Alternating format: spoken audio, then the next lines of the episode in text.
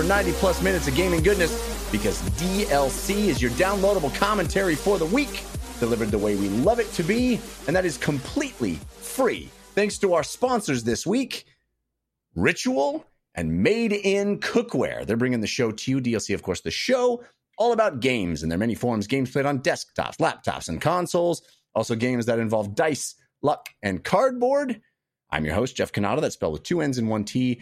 And I am joined, as always, by my friend slash co host slash nemesis. The guy who's in Palm Springs right now, Mr. Christian Spicer. Hello, Christian. I am. We are here uh, an Airbnb for my wife's birthday. The bad Woo. part is I have been stuck here on loop for what feels like days. Um, Love that movie. It's such a good movie. It's a good movie. But yes, so no no video version. I might sound a little different, but great episode. And also at the end of this episode, stick around because I had a bonus content chat with Josh Stiksma from um, uh, Moss Book Two, which we'll talk about also yeah. later. So, but stay tuned for that at the end of the yeah. episode because it was a fun a fun chat, and I'm very excited. Yeah, it's going to be a, a, a, a, lot of VR talk in this episode. Really cool stuff. Actually, a jam packed episode. I mean, we have so much stuff to talk about. A really big week of news, some awesome games to talk about. I'm so excited. And we have an awesome guest to do it with. You know that DLC always stands for your downloadable Cannata and your downloadable Christian. But this week, I am so excited because DLC stands for diplomas, legends, and cards because you know him from video game high school as Ling in Disney's Mulan and talking Magic the Gathering on the Command Cast. We are delighted to welcome wow. Jimmy Wong to the show for the first time. Welcome, Jimmy. Thank you. I'm still amped from that opening music. Wow. Yeah. That and the uh, the whole uh, I, I, thought you were going to yell "Let's get ready to rumble" or something at some point, but that's clearly copyrighted, so you can't do yes, that. right, can't do that. But yeah, uh, you know, we get the, the next episode. thing. Uh, he said it, Jeff. Jimmy said it. We got to we got to shut it down. Wrap it up. I, I didn't do the let's. Oh, I can't. I, will just stop. You you can finish it in your heads. uh, yeah, man, I'm excited to have you on. We got we got so much to uh, sort through, so let's jump in and start the show the way we always do with story of the week. Story of the week. It's the story of the week. Story of the week. It's the story of the week. Story of the week is the part of the show where we make our case for the most important stories that happen in the world of games this week. And you can always submit stories for our consideration by sending us an email to dlcfeedback at gmail.com. You can send stories or comments or questions, anything. We love get hearing from you there at dlcfeedback at gmail.com. You can also visit our subreddit. That's 5x5dlc.reddit.com or hang out with us in the Discord. That's 5x5 DLC on Discord as well. But Jimmy, you are our guest, so mm-hmm. you get mm-hmm. first pick of stories. What would Ooh. you consider to be your story of the week? Well, I, you know, we have a lot of stuff that happened this week. PlayStation had some stuff. Nintendo obviously had some stuff. I'm a diehard Nintendo kid, so I think the the what are we even calling it? The new Nintendo Switch, not so new OLED version, yeah, is definitely the biggest news that has been across my timelines, and all of the anger that went along with it. Yeah, yeah. Let's dive into that. I mean, it, Christian, you and I, uh, we put out the show one day later last week because of the holiday, and we still, we still didn't get the big news. Uh, we always miss the big, big news. Uh, right after we posted our episode, Nintendo announced the much much rumored new version of the Nintendo Switch. Uh, I think they're calling it Nintendo Switch OLED, which is a just a snappy title. perfect. You know? The perfect. It's like, what is it? Well, it's the Switch with the OLED. What should we call it? I thought we already settled on that. yeah. I mean, let's not kid around. Console names have been awful forever. Yeah, Xbox, like true. Xbox is not a good name. PlayStation, if you just look at it abstractly, is awful. And then Nintendo Wii and Wii U, I think Nintendo definitely takes the cake for just not doing it the best. I think you're right. I think you're right. Although the Wii is the Wii U. Oh, yeah, Switch is good. Switch is oh, good. Story on that though, real quick. My youngest daughter, who's six, who's playing. They have the Switch Lite. She was playing on. She picked up. She goes, "Dada, why is it called a switch when it's not a light switch?" oh, a switch light, not a light switch. That's funny. I explain, and I go, "Oh well, it's because on the other one, like mine, you can hook it up to the TV or play it handheld." And she goes, "But I can't on mine." And I go, "Uh huh." And she goes, "And it's Switch light." That doesn't make any sense. And I'm You're like, so welcome proud. to my life. yes, I was, This is what I do for a I was living. so proud. Kids are way smarter than we are. Yeah. Straight up.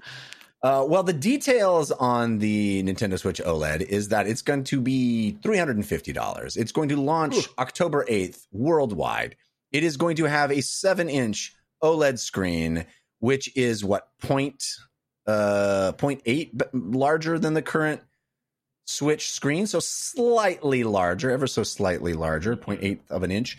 Um, and uh, everything in the innards evidently is the same. It's going to be the same form factor, basically. It's going to work with all your existing peripherals. It'll dock with the same dock.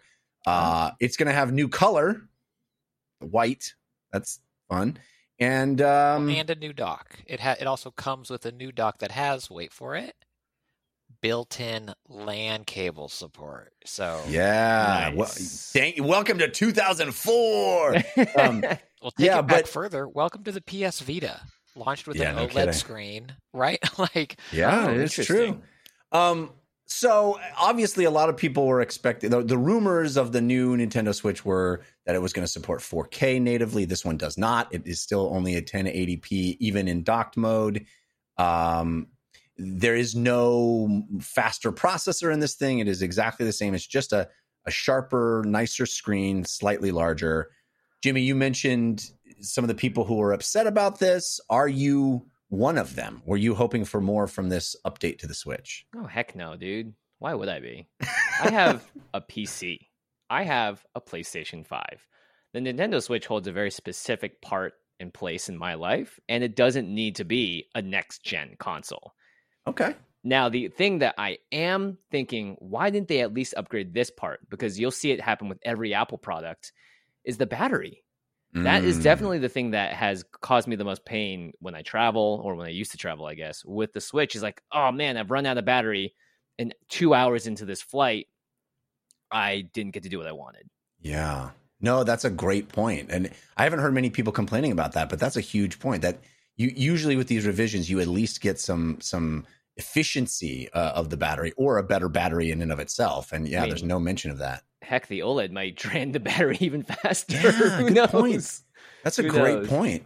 But yeah, I'm not like I'm a huge Nintendo fan, but they've always, you know, played to their own beat, to their I don't know, beat their own drum. Whatever the saying is, Nintendo clearly doesn't care to compete with the other com, you know, the main consoles because they their sales are insane. They're Yeah. clearly still doing a great great job and Yeah. indie game developers everywhere are hailing the fact that this, the Switch exists because it gives them so much more potential to be something now. Um, so I still love the Switch, and I wasn't, I didn't when like when I heard the rumors, I was like, oh, sure, an update would be cool. I don't want to have to spend more money, so I'm actually kind of glad that it's not a major upgrade because I'm totally fine with the screen as it is, and I mostly play on a dock on a TV anyway. Okay. Well, Christian, you and I uh, whiffed on this hard because I think we, were- you know, we were reading those rumors. Uh, I think we both predicted a a sort of new 3DS style upgrade where it was Mm, going yeah. to divide the the user base a bit into the uh, the people who have the faster processor version and the people who don't. And as Jimmy referenced, there's a, a lot of people upset. I think I was one of them, a little disappointed when I saw this announcement. Like, oh, I was hoping for a beefier thing, at least 4K. I was hoping for native 4K. No, no, no.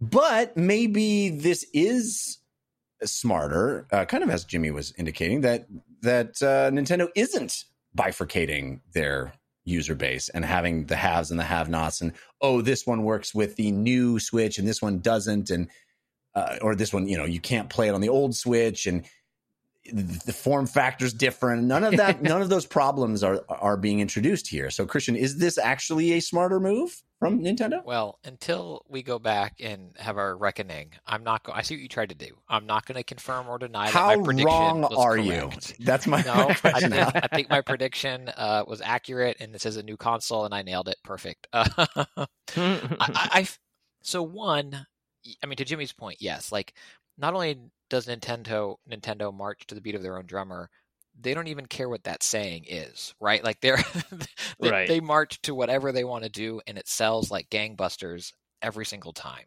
Uh, two, I I wonder how much the international, the global chips shortage played into this. You know, Jeff, you and I kind of laughed about Nvidia introducing newer chips when their now air quote older chips are still impossible to find. so right. I mean, could Nintendo source a newer Nvidia chip in scale to be able to meet demand that would do things mm. like DLSS or 4K or whatever the you know the newer thing was? Is that like Ford's the, the new Bronco, which I had talked about for a while, like that seen a bunch of production delays because of chip shortages. Chevy's, ah. they had to ah. turn off the uh, cylinder deactivation on some of like their car. Or like if you're just cruising on the highway, it makes it basically like a four cylinder because you don't need the torque of you know low end whatever. They couldn't do that because that microchip that runs that couldn't be sourced. So I I don't know if that played into it at all. But good point. I, I think we kind of have to consider it in today's day and age, and also Nintendo still can do you know like yeah. this is called the Switch OLED.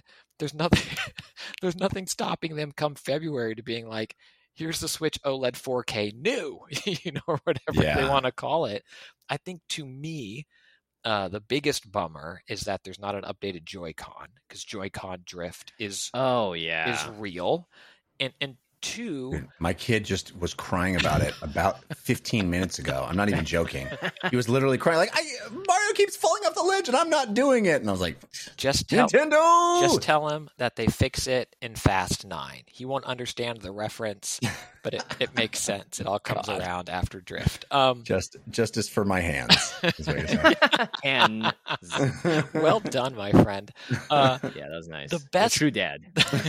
true dad. Yeah. No the joke. best news out of this has to be that I don't want it. Like I'm so relieved, right. you know, like when Yeah, I, I feel you there. Right? like when new tech comes the out. Money stays in your wallet is what you're saying. I mean, no, I'm going to find something else to spend it on. something newer and more 4K. You know? Yes. but as someone who plays docked a lot and or we have a, a Switch Lite, um, you know, I don't air quote need this in any way shape or form i do think it is interesting and this is maybe the most nintendo-y thing of all of this. It's like how do you predominantly play your switch? Well handheld mode. Okay cool they make a switch for that. Which one? Is it the light or is it this oled you know like the oled is attractive if you play in handheld mode the most with its kickstand and all that stuff but mm. then they also specifically sell a switch that is only playable in handheld mode. It, yeah. It's classic Nintendo, but it's going to sell like hotcakes. If I didn't have a Switch, this is certainly the one I'd buy. Um, and I'm relieved I don't I don't want it. Yeah. Okay. Then. Yeah, I'm kind of relieved in, in the same way because I there was a part of me that was like, okay, my my kid's playing a lot of Switch. I can hand him down that one, and I can get the new shiny one when it comes out. Uh, and now I'm like, I don't even need the new shiny one. I don't. I don't need that. I, we can share. We can share. So uh, yeah, a little disappointing, but a little, little Nintendo. Uh, as far as your um, your idea that it may have been due to sort of COVID based chip shortages, I think that's certainly a possibility. One wonders how quickly they could pivot. You know, if they were really making this new uh, beefier switch, like how fast would they be able to pivot to this? I don't know if that proves your point or disproves your point. It, I don't think we'll ever really know, but it's an interesting theory because it certainly could have happened um, with the way the world is now. Nintendo could have been like, we were going to make this, you know, a faster thing, but we just can't. So we're going to put this out anyway they already get so much flack from their fans in general, and maybe they don't care, right? Like I've noticed a lot of companies that are not U.S. based could care less about what the internet thinks of them. Um, Smartly, probably, especially like the Sakurai's of the world, because he just gets so much anger and vitriol from Smash fanatics that demand and feel entitled to what they want. Yeah, I feel like though there could be a backlash if Nintendo announces a new thing with a fancy new chip in it, and just it's impossible to get it's not right. even like, yeah, some people got it because, you know, like with PS5s, they're slowly rolling out and you know that, yeah, it's hard to get. But if you're on the internet and you're maybe you have a bot helping you, you're going to be able to uh, get one eventually. But maybe Nintendo just doesn't even want to be in those waters. And who knows? Maybe they're just not ready to release a new version either. Yeah.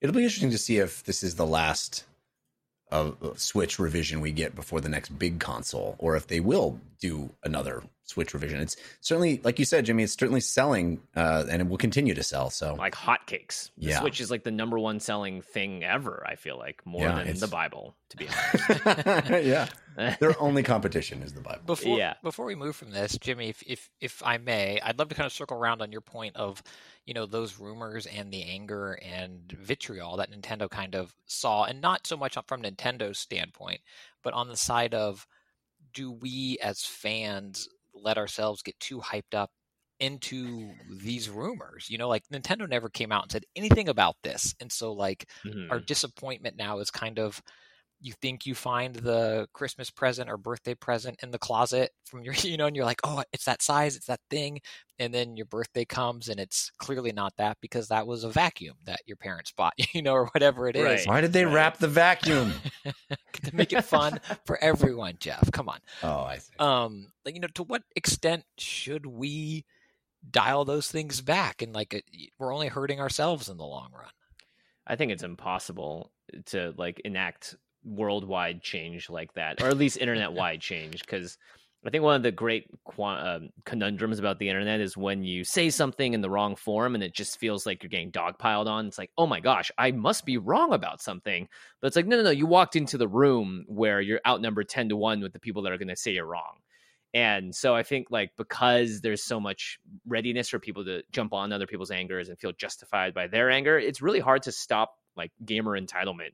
Um, maybe as everyone grows older and learns that hey, the world actually wasn't made for you, um, th- a little bit of that mentality will just disappear with that added wisdom. But it, you know, when it comes to games and stuff, it, it's a brand new thing, right? In the last like 30, 40 years. And just maybe we haven't, I mean, I don't know. I guess people get the same way about TV and too, and that's been around for much longer. So maybe it's never going away. I don't know. yeah, yeah. What's the internet is what it is, and that's relatively new. So, uh, all right, Christian Spicer, what is your story of the week? Yeah, I feel like the other big story. Well, there are two. There are two very large other stories um, for this week, but I want to spend some time talking about Sony's state of play, where they focused on third-party games and also, I guess it is technically a, a third-party game. Also, showed off uh, Microsoft's Deathloop, which is so it's so weird, right? Like here's a in-depth state of play for, um, but Sony had a state of play, a lot of third party games that they highlighted. They did do an extended play of Deathloop, and,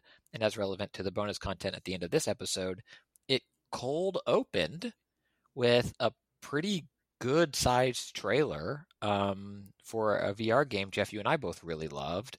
Yes. The sequel to Moss, and this is Moss Book 2 coming to PlayStation VR sometime at some point. But Yeah, which PlayStation VR on which consoles? Like very vague. Very vague. hopefully, hopefully it's the new PlayStation VR. Uh, I, I'm hoping. I will tell Uh, you the bonus content does not answer that. yeah, yeah. I'm sure everybody's mum about that. Uh, but um, you know, Moss was always pitched as this episodic content yes. idea, and the first game certainly ends on a bit of a cliffhanger. And uh, again, like you said, we love Moss. Whenever anybody's like, "I just got a new VR headset. What should I get?" Moss is always in that list of games that I suggest.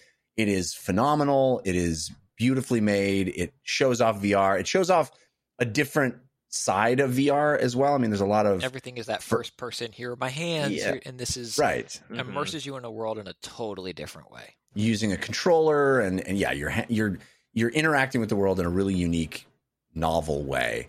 And I am so a book excited type of way, more. a novel way. Oh, okay, I'm, I'm done. Sorry.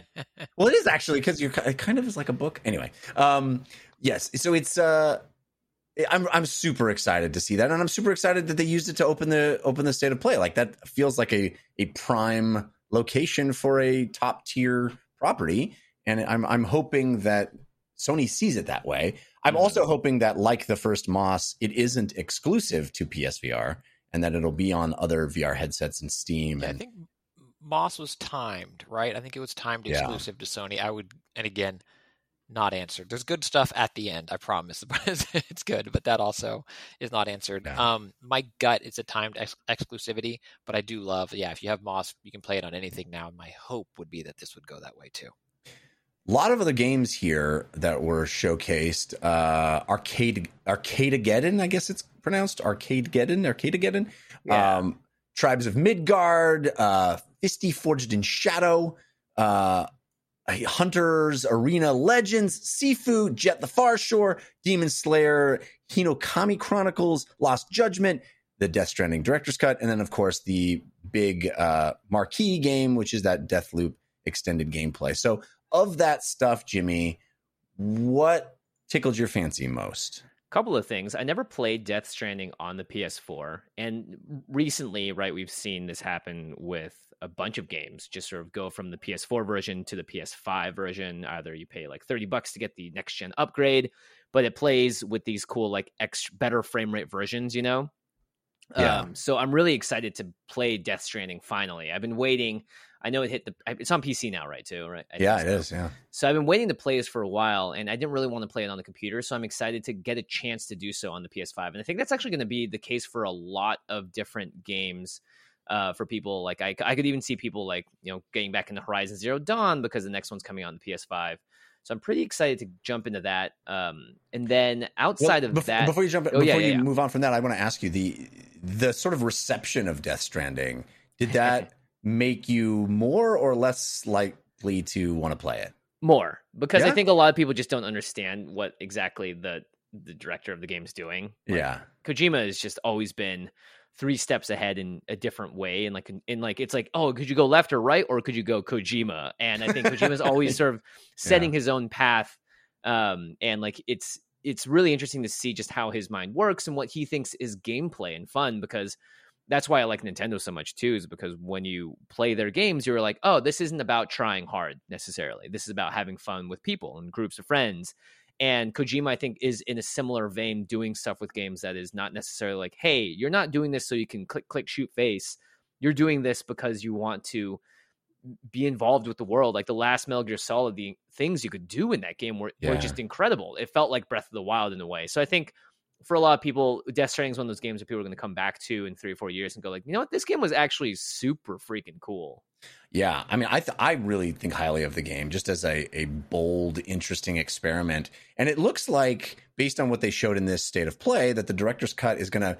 I think is going to bring it a little even closer to a Metal Gear Solid type Yeah. experience. There's like more battle mechanics. and Yeah. they're like adding in like a firing range and stuff I saw in the trailer. Yeah. Um, which is totally fine by me. Like I, I think all the games that Kojima makes, in my mind, are all set in the same universe. You know, he's kind of making his own Right. MCU, so I'm totally fine to have that be the case. And I'm just, you know, I'm excited because I like. I, I don't know if you have, you all have a PS5, but Yeah. I was playing the Spider-Man game on it, and you could switch between the like high resolution mode and the high frame rate mode. Mode Mm-hmm. and the high frame rate mode. I don't think I ever want to play games at a lower FPS than what you get there. It just Totally. feels buttery smooth and it just feels so much better to do stuff that when you switch back to the other mode you're like oh my gosh oh gosh oh what year is it Exactly. That's how I played Ratchet and Clank too. Is like, oh my god, I I I, I want all the bells and whistles and all the funny, uh, wonderful graphical sparks Yeah. and magic, but the frame rate is just so nice.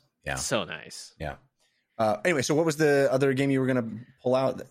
So i'm really bad at fighting games in general uh, but i'm a big fan of demon slayer and i know a lot of my friends are going to be excited for this too. When the dragon ball z fighting game came out a lot of my friends got really into it and i just loved how it felt you know like mixing in sort of like anime looking cutscenes into your special moves and all that stuff. And this demon slayer game looks to be very similar to that Um, so I know for a fact that a lot of my friends are going to be playing it, and that means I don't need to necessarily buy it, but I can go over to their house, play my favorite character, have a laugh, drink a beer, do fun things in that gaming world.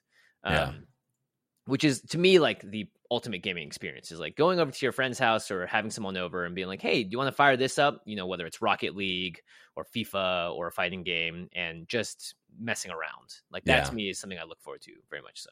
It does look like it's over top, over the top in all the best ways. Um, Yeah. So that Demon Slayer looked really cool. and that Um, show is killing it in Japan. It is. Oh, yeah? it's it's incredible. Uh, I I had no, I wouldn't, you wouldn't think that like a sort of like a regular like just a guy trying to be a cool, better samurai would be the number one show, and the movie outsold the tickets that Spirited Away got at the box office. So Wow. it's clearly a very popular show, um, and it's going to be around for I think quite a while.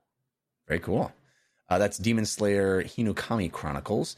Um, the couple games that really piqued my interest was a Jet: The Far Shore, which is the new game from the uh, Superbrothers Sword and Sworcery team, um, and I love that game. I think that game is a, is classic.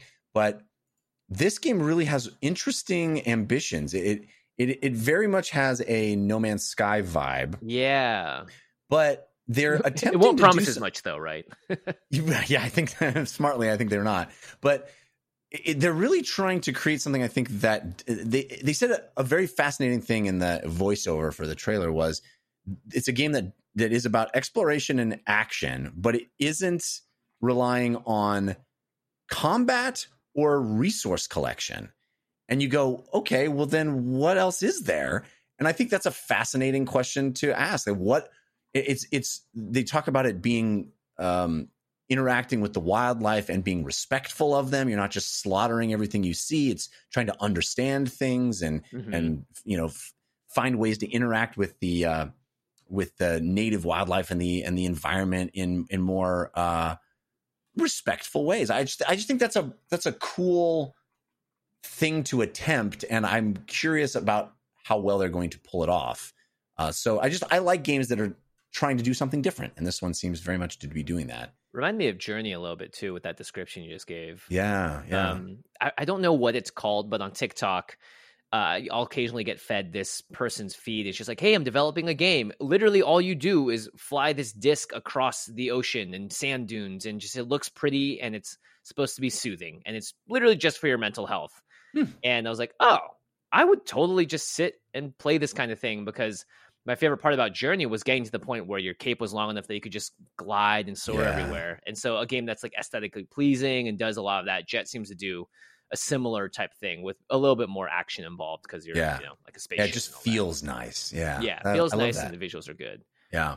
Uh, and then the other game that I think that I, is totally my jam is Tribes of Midgard, which basically looks like Diablo, um, multi- multiplayer, top down, uh, you know, crazy builds and and fun uh, over the top action. So uh, I'm certainly into that too, one. right? Yeah, yeah. Um, Christian, any uh, any polls? Maybe you want to talk about Deathloop. What did you? What was your take? Oh yeah. Yeah, before that, I mean, I think Sifu is it- it's receiving a delay to early Yeah, it's got delayed like everything, but yeah, into early 2022. That game still Yeah. looks phenomenal to me. I love the idea of what that game is going for. Oh wait, this is the one where you get older every time you die, right? Yes. right, yeah. yes, and you're Love that. the way it captures the flow of combat, which I haven't seen yet or heard about, is kind of how that age dynamic maybe affects gameplay. Right now, it just looked like you got a little more salt in your hair. Uh, You have to go to the bathroom slightly more often. you wake up Yeah. at the crack of dawn. Yeah. yeah, you got to be at dinner at Press four. press X to ache. But it looks Press Y to remember your old injuries. yeah, exactly. it looks really interesting, and this this was a nice another extended look at it, and I thought a really interesting way to re- reveal the delay. Also, how they were showing the character aging up, aging up, aging up, and then they kind of aged up the release date. So that is a game I'm still very excited for. It. Hopefully, the game didn't die to come back and now later, Yeah. one year later. Um, in Deathloop, man, uh, I mean, I know they're making it. But it looks so arcane, right? Like it. I mean, if you define I mean- like I feel you. what's an arcane game, I'd be like, well, you know, it has these elements. There's, there's like powers and like gun. Yeah, if they said this was the new Dishonored, I'd be like, yeah, that that tracks. right, and like it feels like Dishonored in every trailer I've watched. Yeah. like It's like mul- now you just have this Deathloop ability as Yeah. the assassin. it, it it feels like a multiplayer, uh, and I don't mean this negatively, but like expansion to Dishonored or something like that, which I think is Right. awesome. I love the tone, I love the vibe. I think the characters seem really compelling. They all seem um, exaggerated, but also not caricatures, but kind of these exaggerated personalities in this world. And and I think there's enough mystery to it that I want to know more, like the whole idea behind this loop or you know this dangerous game, however you want to phrase it. Um, it looks it looks really cool in that arcane level design. You know, if it can really shine here, this dare I say, I mean, is this a rogue type? Will this be the one that that hooks me next, or will I get frustrated by the by the mechanic over and over again? But so far, I think it looks really Hmm. good. What was the last game that hooked you super hard? I mean, for the rogue type or genre, it was Hades, but most of Oh, yeah, them don't too. click for me. Like most of them, I'm more of like a you know way back like Mega Man or Celeste. Like I I like def- difficult or even Bloodborne, but I I want to be able to maybe memorize, but like see my way through a run and not Mhm. know that I played for two hours and still hate my life. Right, right. Celeste, Yeah. what a game! Oh my gosh, What a I game. love that game. it's so it's beautiful. But yeah, I'm excited for Deathloop, and it I I think it has all of those you know things that that are Arkane strengths, and I'm I'm super curious to see its reception. You know, as this timed Sony exclusive now, and, and see if the the fans kind of gravitate toward it, or if there's this fold my arms and I'm I'm waiting for Game Pass kind of approach two years from now or whenever that is. I think it's only one year. I think it's a year exclusive. Okay. Like September 2022 is when it can be on Xbox, and I'm sure it'll be like the moment it comes up, it'll be on on Game Pass. With DLC or something, you know? Yeah, Like, probably. Yeah. It's like slowly approaching, and it's never going to get there fully, but it's like kind of slowly approaching cyberpunk levels of like, oh, I'm hyped for this. I can't wait. It's the thing I'm looking forward to. Similar type genre, gun and go, right? so I hope, Yeah. hopefully, hopefully the delays are worth it. I think everyone's been sort of a little bit scarred by that, seeing that. Yeah, I- happen. I hope the loop stuff feels cool and doesn't feel tedious. You know, I Mhm. I get a little worried where it's like your goal is to kill all the people in one run. It's like, well, if I killed three in the last run, am I just starting over and I have to?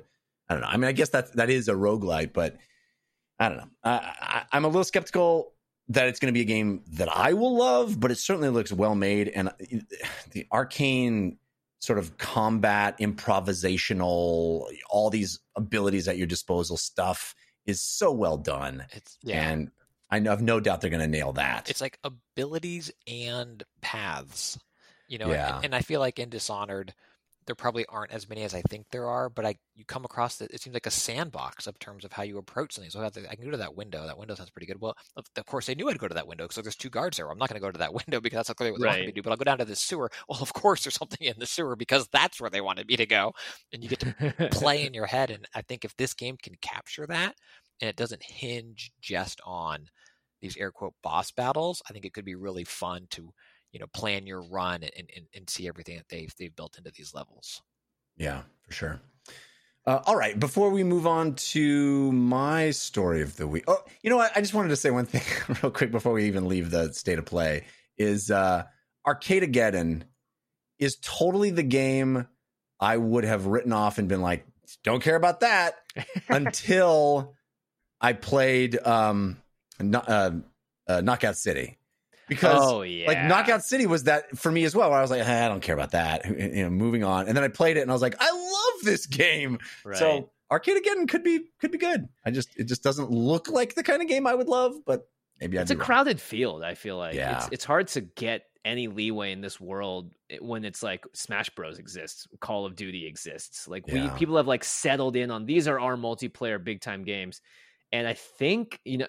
I, I, I was screaming within two seconds of playing uh, uh, Knockout City because it was so much fun. Yeah, But then I never sta- I never played it again. Hopefully Arcadegeddon, and you know it's it's already I think early access and stuff. So maybe it'll catch fire. not a great title. Not not a great. Yeah, it kind of I thought it was like Worms Armageddon. I was like a new Worms game. Exciting. I'm down for that. All right, let me uh, take a second and thank our first sponsor, which is Ritual. Hey, you take a multivitamin? You should. And you deserve to know what you're putting in your body and why, especially when it comes to something that you take every day, like a multivitamin. And Ritual's clean, vegan friendly multivitamin is formulated with high quality nutrients in bioavailable forms that your body can actually use. What won't you find in Ritual? Sugars, GMOs, major allergens, synthetic fillers, and artificial colorants. Plus, the fresh taste and delayed release capsule design make taking your vitamins easy. I've been taking Ritual now for quite a while, my wife even longer, and uh, she loved the fact that it was easy on her stomach. It's it's made to be taken. You don't have to take it with food. A lot of multivitamins you want to take with food or it'll upset your stomach, especially people Oh, with sensitive stomachs. My wife is one of those people. She has a very sensitive stomach. And so she was very pleased to be able to take ritual without having to schedule it around meals. Sometimes you forget you're eating or you're, you know, you, you just want to be able to take the, the vitamin when you remember. And that's Mhm. so nice. Uh, and a multivitamin should be able to be used by your body, right? You want to have key nutrients in forms that your body can actually use with none of those extras that uh, kind of make it mm, like one step forward, two steps back. Every time I eat a gummy bear, by the way, that's like, this has vitamins. I'm like, I, I don't know. I'd rather take a pill. right. yes. Yeah. And I mean, a ritual has vitamin D3. Uh, it's got the, the stuff that you need to fill in those gaps that your diet, even if you're eating a great diet, won't necessarily do. And now Ritual is available for women, men, and teens in scientifically developed categories designed to support those different life stages. Plus, you can have a healthy habit easily with Ritual because it is delivered to your door every month with free shipping always. You can start, snooze, or cancel your subscription anytime. And if you don't love Ritual within your first month, they'll refund your first order. So get key nutrients without the BS. Ritual is offering listeners of DLC 10% off for your first three months. Visit ritual.com slash DLC to start your ritual today. That's R I T U A L dot com slash DLC for 10% off your first three months of ritual.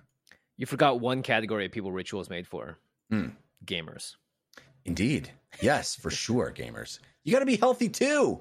So we try to say, you, you know, gaming and, and health are not mutually exclusive categories. That's for sure. um, all right. So my story of the week is this fascinating thing that started as a leak, but now has been confirmed by Ubisoft. Me peeing. And that is- pants? Oh, sorry. when I Really? found that tweet, I got really, it's not embarrassed. UP soft, it's UB soft. Oh, nice. Thank Jimmy you. fits right in here. He fits right in. I'm taking Um, over actually. I tell you I'm guys. Uh, Ubisoft has now confirmed that Assassin's Creed Infinity is in development at its Montreal and Quebec studios.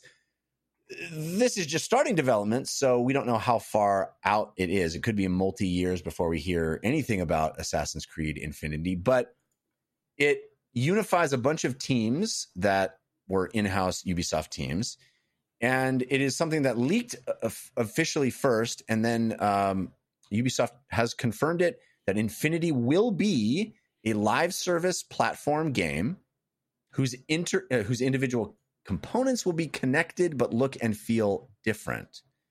So this is basically taking Assassin's Creed and turning it into Fortnite or Grand Theft Auto Online. Hmm. And we don't really know many details of how this will work. If it means that we're not getting other sort of mainline Assassin's Creed entries on the way to Infinity or alongside Infinity, if this replaces those, we don't really know any of that stuff yet. But it seems like this is a real major tw- trend. We know that Halo Infinite, uh, these these Infinite and Infinity, it's the new it's this is the new suffix that is, is going to be added to all the franchises. Infinity.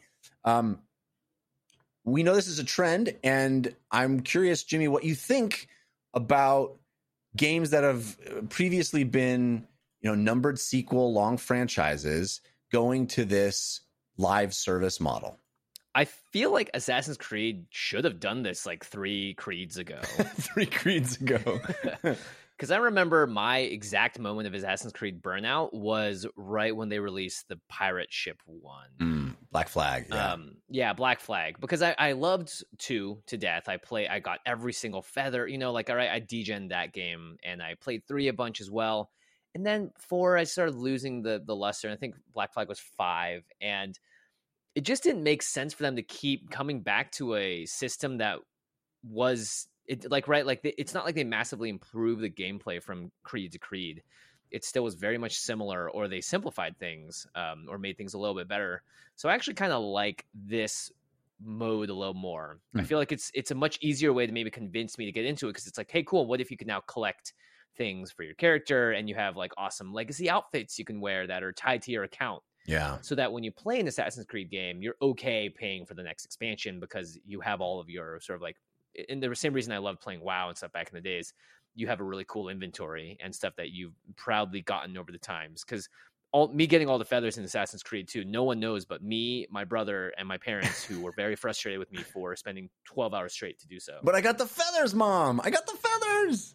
Uh, and now there's and yeah, and, and then got a little bloop. It was like achievement unlocked, and, and then I felt sad. that That was all there was to it. Y- You know, it's interesting. This quote um, from the official statement from Ubisoft says uh, rather than continuing to pass the baton from game to game, we profoundly believe this is an opportunity for one of Ubisoft's most beloved franchises to evolve in a more integrated and collaborative manner that's less centered on studios and more focused on talent and leadership, no matter where they are within Ubisoft. So, Hmm. in a lot of ways, it's about sort of internal structuring. And I know there's been some upheaval around this uh, with the studios, but I think if I, I were to imagine, now, I don't know that this is what this is. I'm just speculating here. But if they created a system where the main hub of the game is this futuristic Assassin's Creed world, and you can get into different animuses based on which history you want to go visit.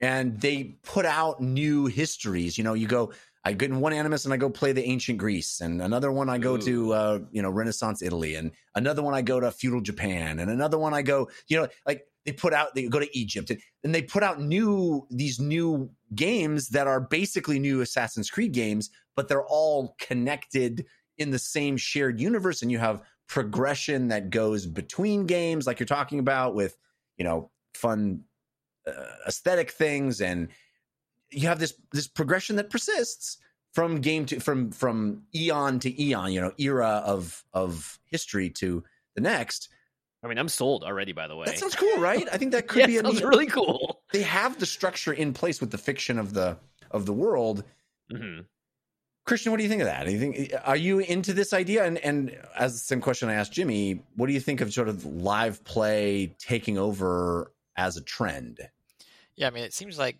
with this creed, both of you all are embracing it with arms wide open. Um, oh And and two knives that come out of our arms. when we're doing so. wide open and then into a kill. That's the that's how all Yeah. Creed songs actually work. Um, Yeah. I, so I think your pitch, Jeff, sounds exciting. I I don't know if that's what I think of when I think of a live service game, perhaps. And I and I think when I think of a live service game, I, I think back to Jimmy's point earlier about there are already so many games uh, that take people's free time. To me, live service is Yeah. like Call of Duty your Fortnite, like that kind of Mm. Apex Legends, those expanding, evolving, multiplayer centric games. Because what you're describing to me, Jeff, kind of sounds like. I think it sounds. I think it sounds Yeah. awesome. But it, it yeah you know what i don't have infinite of time Halo. Time or money. or money yeah Yeah, that's a good point. What if let's let's hypoth- hypothetical the game doesn't succeed. The the subscribership is awful and they're like why didn't we just release the single game and people are our servers are crashing and all that stuff. Does that just end Assassin's Creed in its mm. Well, that's in its life cycle? Is that That's what I'm curious is how does this monetize? Is it a free game with an experience and then you're buying hubs? Is it more of an MMORPG? Is it Elder Scrolls Online, which is kind of, you know, like MMOs, like Jeff, like WoW kind of is what you were describing. It's not an animus that you're in, but you have a central hub and then you go off and do these things, you know, like Mhm. yeah these discrete lands, the way these expansions built out. But I'm well that's what i think is awesome that's why i think it's an awesome idea it's like turning assassin's creed into kind of an mmo Right, or like kind of neat Destiny, but does Assassin's Creed work like that? To me, that's where I'm not quite sure if I can make because it's a big leap if it goes full Destiny or full WoW, like from a very box copy single player release to live service, infinite game, multiplayer game in this Assassin's Creed universe. I think sounds interesting, but it is very different than what the franchise has been. Right. Yeah. It- you know what I think, honestly, is that they've got this Ubisoft Connect service that has a fee to, you know, play all their Oh, games, it in, huh? and and it feels to me like, I- hopefully, this isn't its own subscription on top of that. It would be great if this is just a way to make that a more attractive subscription to keep live all the time, so that you don't it's not a subscription where you're just waiting around for the next big tentpole release to come out. You know, you're just sitting around waiting for the next Far Cry or whatever to be like, Mhm. why am I subscribed to Ubisoft? You have this persistent game world that makes your subscription to Ubisoft make more sense That's to be consistent. You know, I think that may be the play here. And if so, I think that's kind of smart. But Yeah. you know, I, I'm probably wrong, and it's probably another subscription on top of that. Get a ten percent discount if you already subscribe to this Yeah. subscription. I do like the idea of like you go in and like there's like portals or different animus animi, and you look at it. and It's like I want, like you said, I want to go to feudal Japan. It's going to cost you twelve ninety nine to get this expansion pack. right. Yeah, I uh, think it- that's it- it- awesome. It makes sense because the gameplay of Assassin's Creed has just not changed in the past five iterations. It's the exact same, just slightly gussied up every time. So that makes sense to me. Yeah. Yeah, I think that's a neat way to and then you could have you know, the stuff they've toyed with a bit, which is making the future world storyline connect over all the games. Like they could really go deep on that and make there this meta story that's happening in the future world that gives you a reason to go to all these different eras of history and locations around the world. Link And up find and- Carmen Sandiego. yeah. just Yes. get her. I'm Oh, like I love it. thinking that in the future, that's going to be the social hub, which just says that in the future, all humanity does is get together in one room and floss and do like. s- yeah. I want to see like 500 Ezio Auditores running around the single lobby, spamming emotes and, and jumping into portals. totally what it'll be too. Doing the ramen, like all the Destiny emotes and stuff, just eating ramen, Yeah. making s'mores. Someone paid like 50 bucks for a banana suit too, and it's like, But- oh, you're ruining my immersion, bro. Do you remember that that multiplayer Assassin's Creed mode that they put out several creeds ago, where No. uh, you were trying to No. figure out who was real and who was uh, oh, Oh, AI? It was it was so smart and really really kind of fun. Where you it was all about sort of like making your character behave in a dumb computer way, so people thought you were That's a dumb funny. computer. You know? Yeah, yeah, yeah. There's another game too where you're a sniper and and the other players are trying to be like you know walk around and like interact with the plants or whatever and try not to be seen or sniped. So th- that that sounds great. Yeah, bring that back. Um, top down perspective too. Fun stuff. All right. Well, the that is the game is the news of the week. Let's talk about the games that we have been playing in a segment we call the playlist. Ooh,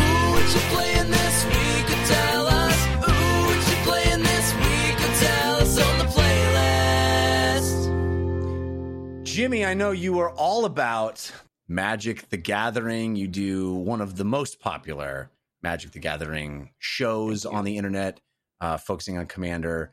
Um, I'm a fan. You're also playing Magic as a video game, right? This is Magic the Gathering. Now, there's been a, a number of different Magic iterations, Magic Online, Correct. and and so what? Which one are you currently playing? So Magic has had quite a long history with the video game versions of it. There are currently two that are like the big ones, uh, and that's Magic: The Gathering Online, also known as MTGO. Don't think about it. Don't even remember I talked about it. It's not for you. Okay. Uh, and then there's Magic: The Gathering Arena, which is you know you know what Hearthstone looks like. It's going to be the one that looks the most like that, Mhm. and it's the most up to date, ready to go on every single console as well as your iPad and iPhone, and I and I believe just most phones actually, Android too. Um, and so that's what I've been playing a lot more well, of. let's talk about that first one. That sounded interesting. so the reason so that's like the dinosaur program that's the one so magic you know it's been around since 93 there are 20,000 plus cards and there are some formats that you can play that are very very old so the older the cards you can play with the more expensive and harder to get into those formats are so there are even formats where you can play the black lotus and all of those very special cards Banned cards. and yeah. band yeah and so magic the gathering online is like a very clunky old client but it's how you would play the very competitive uh, formats like modern legacy vintage and you can get a black lotus but it'll, it'll cost you like you know 100 bucks instead of 20000 to 500000 or whatever Wow. Crazy. Um, so yeah, MTG Arena is what I've been playing the most of, and I, you know, for a long time I was just on the PC, and then I saw my friend playing it on his iPad, and I was like, wait a minute, that looks so fun. And so I went home and I took my wife's iPad and started playing on it, and went, oh boy, this is way better than booting up a computer and sitting in front of a computer and doing all that. And it's it feels much more, I, I don't know, easy, easily accessible, I guess, in that sort of iPad mobile format. yeah. Now I know your show focuses on Commander. Yes, I have two questions for you. The first is is that what you play on the iPad? And the second is why why Commander? Why why do you focus on that? Why do you think that's the best mode of play? Definitely agree it's the best mode to play. Unfortunately, Commander is based around the multiplayer format, Right. and you're allowed to play cards going all the way back to 93. So MTG Arena just does not support anything beyond 1v1. Okay. And their card pool is only in the, in the last like three or four years since it, the game's been released. So you can't play Commander on Arena. It would also be really weird to have four. I don't know how they would have it visually to have four screens. So really, the best way to play Commander is still in person Mhm. and that's one of the reasons I love it. You know, the same reason I loved playing board games with my friends is that there is a political element to it. There's a live sort of like conversation element to it Yeah. where I could be sitting at a table and being like, "Hey, Christian, Jeff, Jeff did some crazy stuff last turn. I know you want to attack someone, but you should not be attacking us. I think we all have to focus on that." And I would that's just do whatever you like a- say. By the way, like I seen your show, I know I'd be like, "Yes, sir," and then I would uh, set me up for a trap. I'm in. and I'm cackling the whole way. No, but I mean that's the the beauty of it is that like it's a self balancing format. Someone can come to the table with a much more expensive deck, let's say, or more overpowered, and you know, with the power of friendship, you can actually take down an arch enemy. Um, so there are elements to that, as well as the whole like, oh, I'm going to make a deal with you, and haha, we can laugh about it, and the crazy shenanigans that occurred as a result. Um, and that sort of stuff is the joy of games to me. Is that element? That's probably why I'm such a Nintendo fanboy too is because it shares a lot of that same thing, which is like it's not when you sit at a table with friends, yeah, everyone wants to win, but it's not about winning. You're there to play the game and enjoy it, learn the rules, have some cool interactions, maybe come out with a story, drink a beer or whatever, uh, make some friends. But you're not there to like noob stomp or pub stomp or crush people Yeah. necessarily. Unless you're that kind of person, in which case, I guess more power to you. Just don't play with people that don't have that as their mentality. Right, right.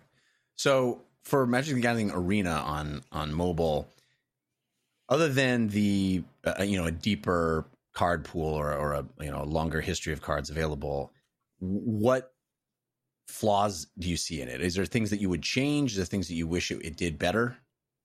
I wish they would find a way to support Commander Mhm. and make that possible in a mobile setting or uh, just even a gameplay setting. The closest we have is a program or an app called or Spell Table, Mm. which is just like it helps link up four webcams pointing down the table so that you can play with people across the world. And that was sort of like the pandemic way to play Commander.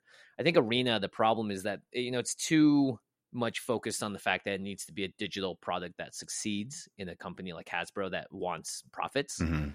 So, you know, a lot of the magic of magic is that if I sit down at the table with you all and you're like, hey, Jimmy, I brought a new card I wanted to play test, but I don't actually own it. So I just wrote its name on a Sharpie and put it in this sleeve. And it's a playtest card. Everyone at the table would go, awesome, more power to you. Let us know if you like it. And, you know, if you decide to buy that card, at least you know that you want to have it because you were able to play with it a couple of times and see if it was actually worth the slot in your deck Mhm. and arena obviously isn't going to let you write a sharpie name of a card in and play with it online you have to get involved with their ecosystem and all that so i- i- for as much as i love being able to play it and that it's, it's gotten the game into so many people's hands and if you want to learn magic just download arena. It's free. You don't have to put a cent into it and you'll understand every single thing about the game pretty much that you need to get going.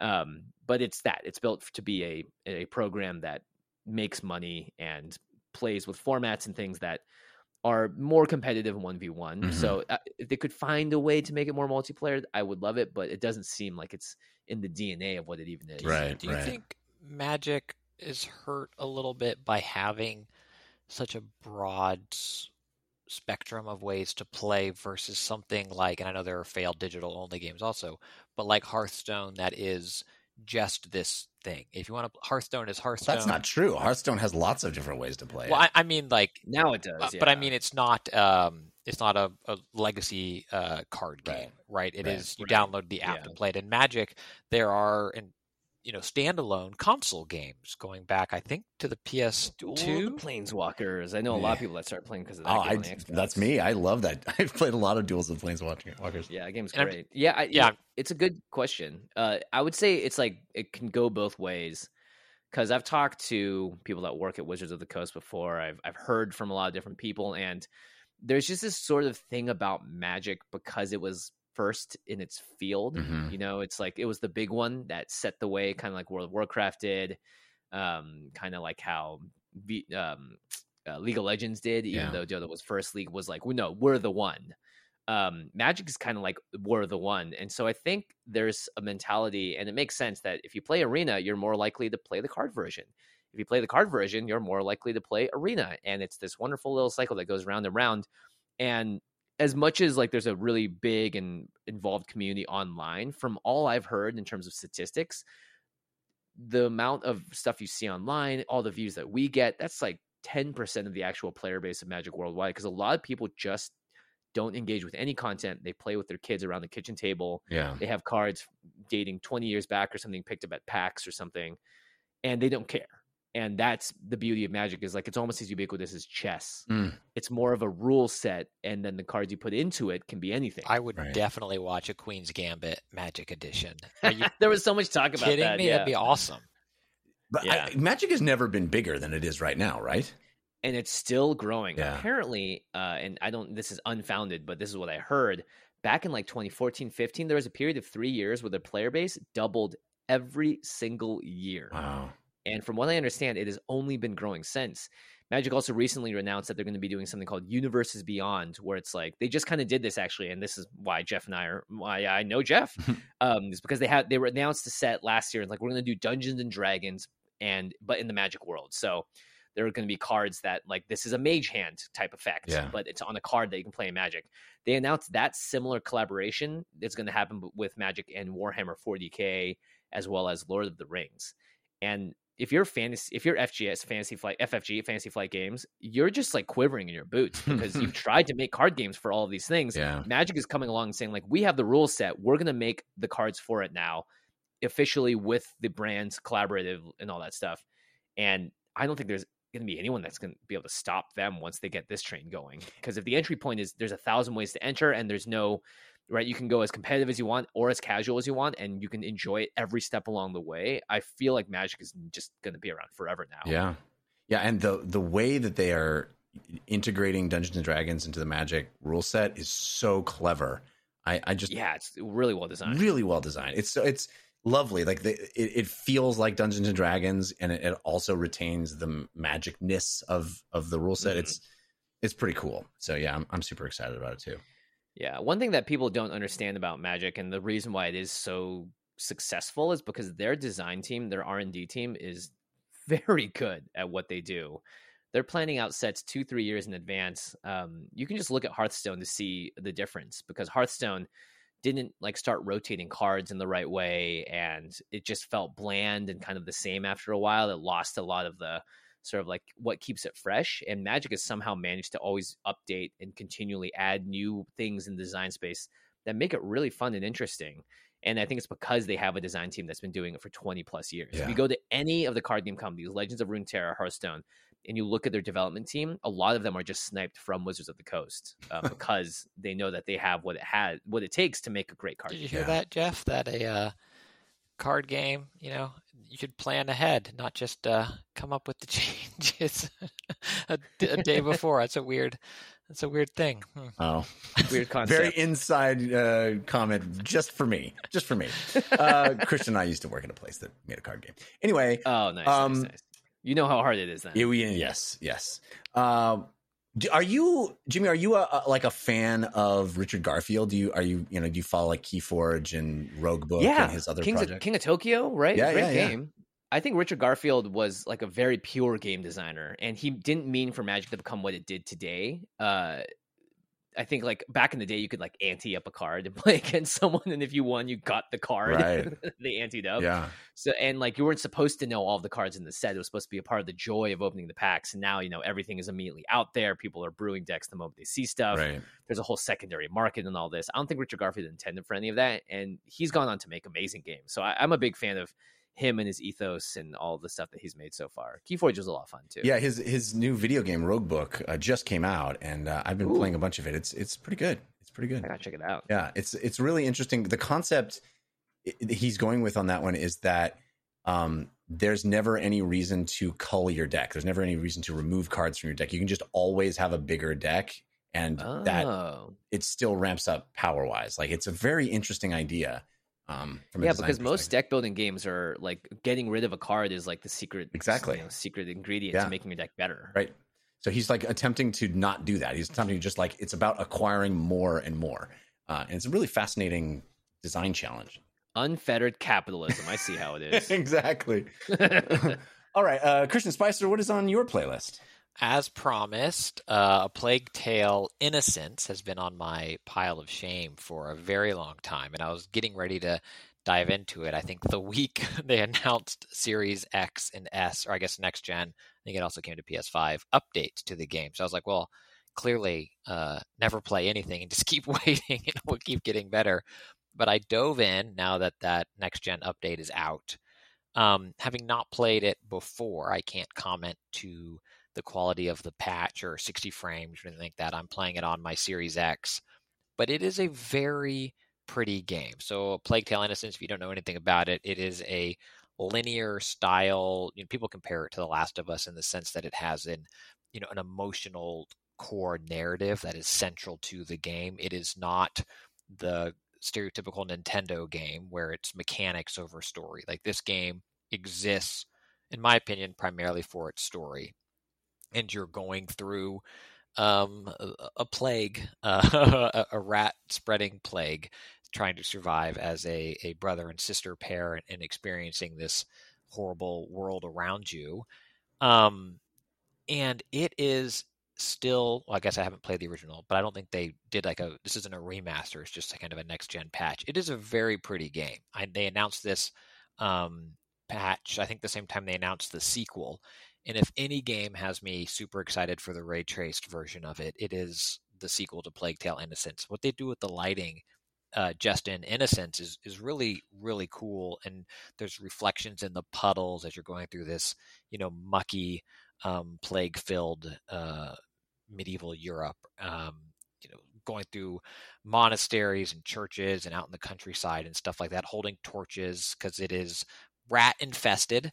And those are the things that are kind of carrying this plague uh, throughout the land, and you have to uh, cross it uh, on your. I'll speak vaguely to the, because the narrative is such an important part of the story, and so you use light is kind of the puzzle mechanic more often than not to kind of cross these these hazards and you have a sling so you can you know knock down lights from different ways or there's it's light combat but it's mostly um uh, exploration and and that kind of exploration puzzle solving and then kind of the idea of early Metal Gear games of avoiding combat, like learning the guards' patrol patterns, and then when you can slip through undetected, because if you are seen, you are one hit killed. It's a well, I guess that's not true. There's ways you can get out of it later, but for all intents and purposes, if you are seen, they come over to you, and it's like a picture the new Tomb Raider. You know, a violent you meet a violent end um, pretty quickly, and so people were right. You know, this is a, a, few years old game now, but like you would love this, Christian. Why haven't you played it? It is very good. I very much enjoy it. Uh, it plays great now on these next gen systems. My critiques of the game would be that I think it shows it seems a little more than some of the top tier third person action narrative, air quote, linear games. Where here, there are moments where you send your younger brother to like scamper under a wall and you're separated for a little bit. But the thing that I can't climb over is something that I just climbed over something higher than it a moment ago, but that had a Y mm. prompt on it and this one doesn't, so then I can't. Like I sneak through some bushes, other bushes, like you're in a vineyard for a thing and you're kind of ducking between all the all the the grapes and you know the vines and stuff like that and hiding in them. And then I turned a corner and there was this bush there and that was an invisible wall. So it doesn't, I think, signal what is explorable and what isn't. It's a very constrained path. So I think in that sense, as long as you stay mainline and kind of do what it's trying to ask you to do, it's uh, engaging. But any there's been a few moments where I like will try to hide somewhere, or duck somewhere, or climb over something, and I I can't. Like that game logic doesn't encompass it.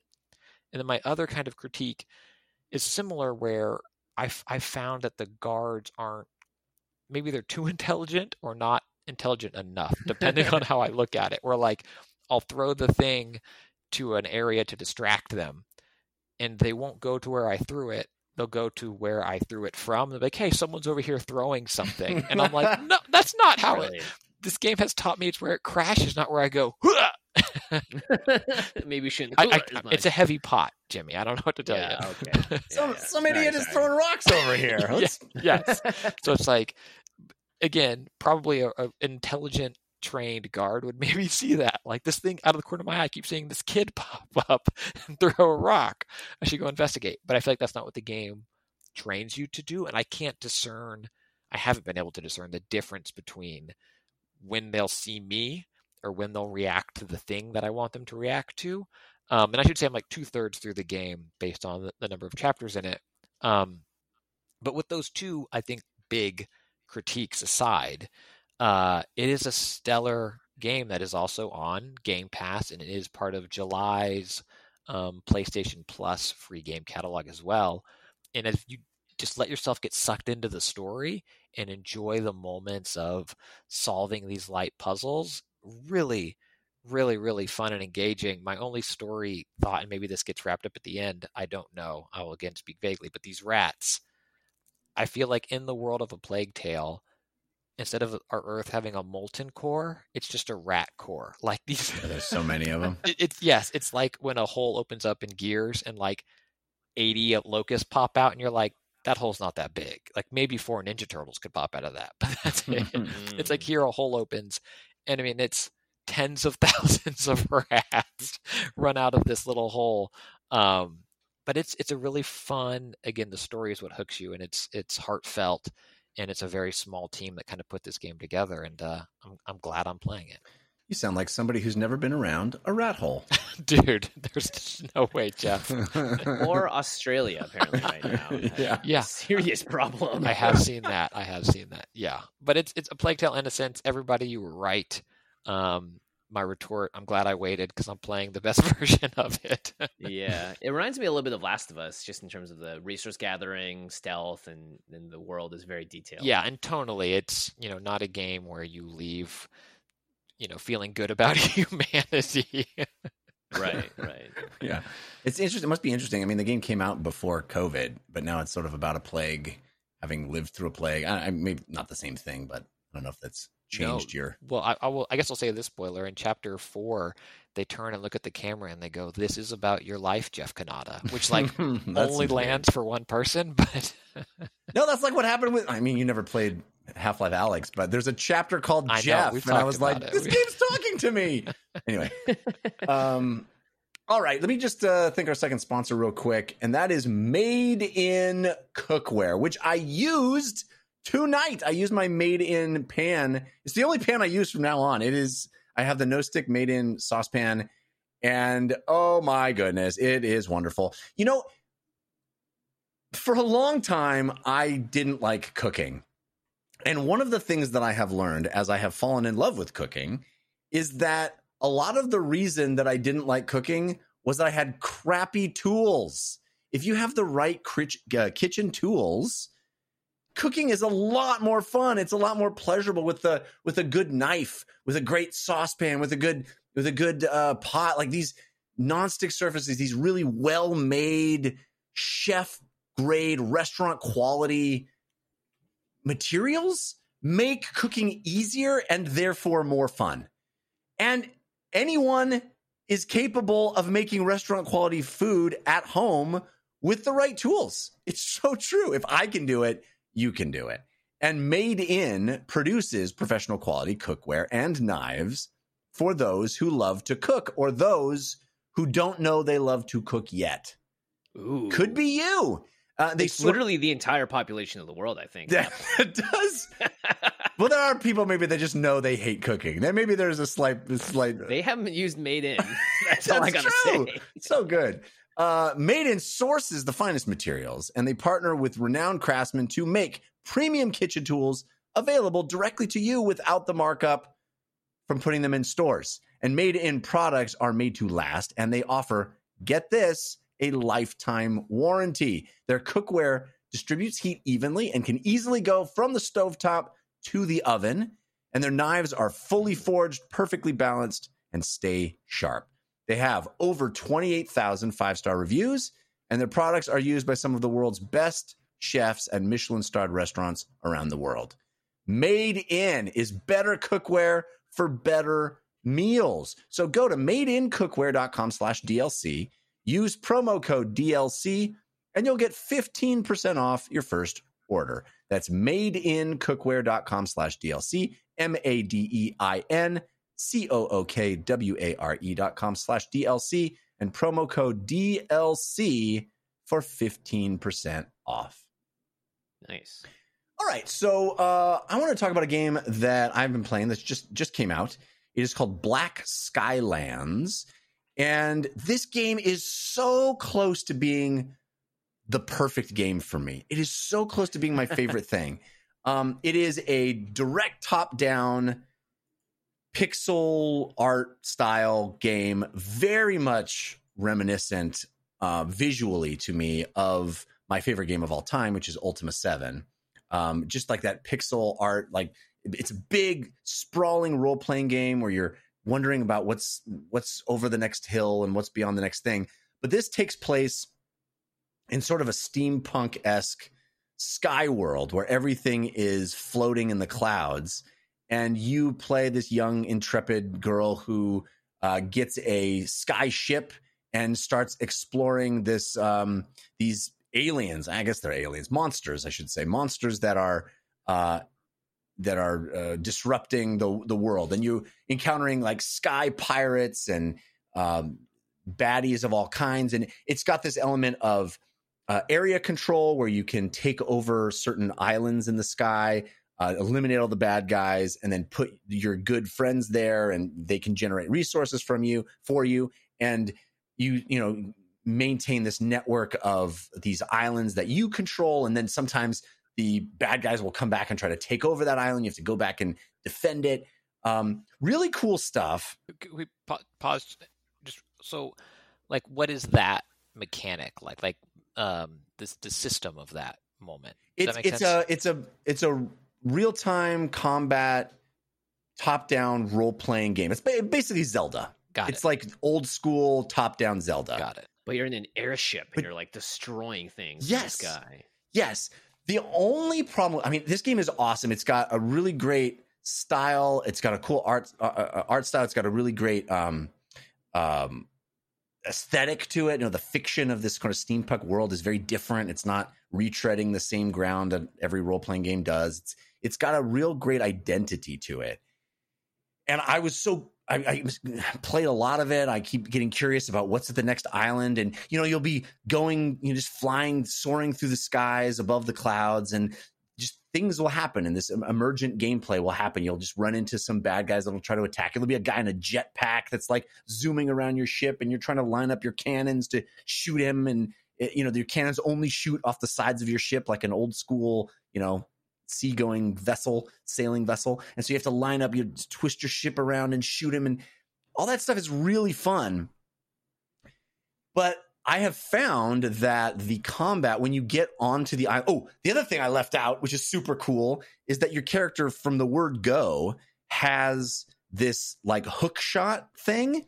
So you're constantly hook shotting around, like you just to get from the dock to your ship there's a big Ah. gap there and you just hook shot across and you get it and you have to like physically carry things there's a bunch of resource management and and um base building stuff where you can build up your base and generate they generate things and you can craft items and do all that stuff uh, and so you have to like get things materials and carry them to the cargo hold of your ship and you hook shot and you you know go around and smash things and mine things and and um um you know gather herbs and all that stuff that you do in role play games. But you have to like physically bring them to your ship, and it, it's cool. You're like hook shotting around, and it's really clever and definitely different than a lot of other games.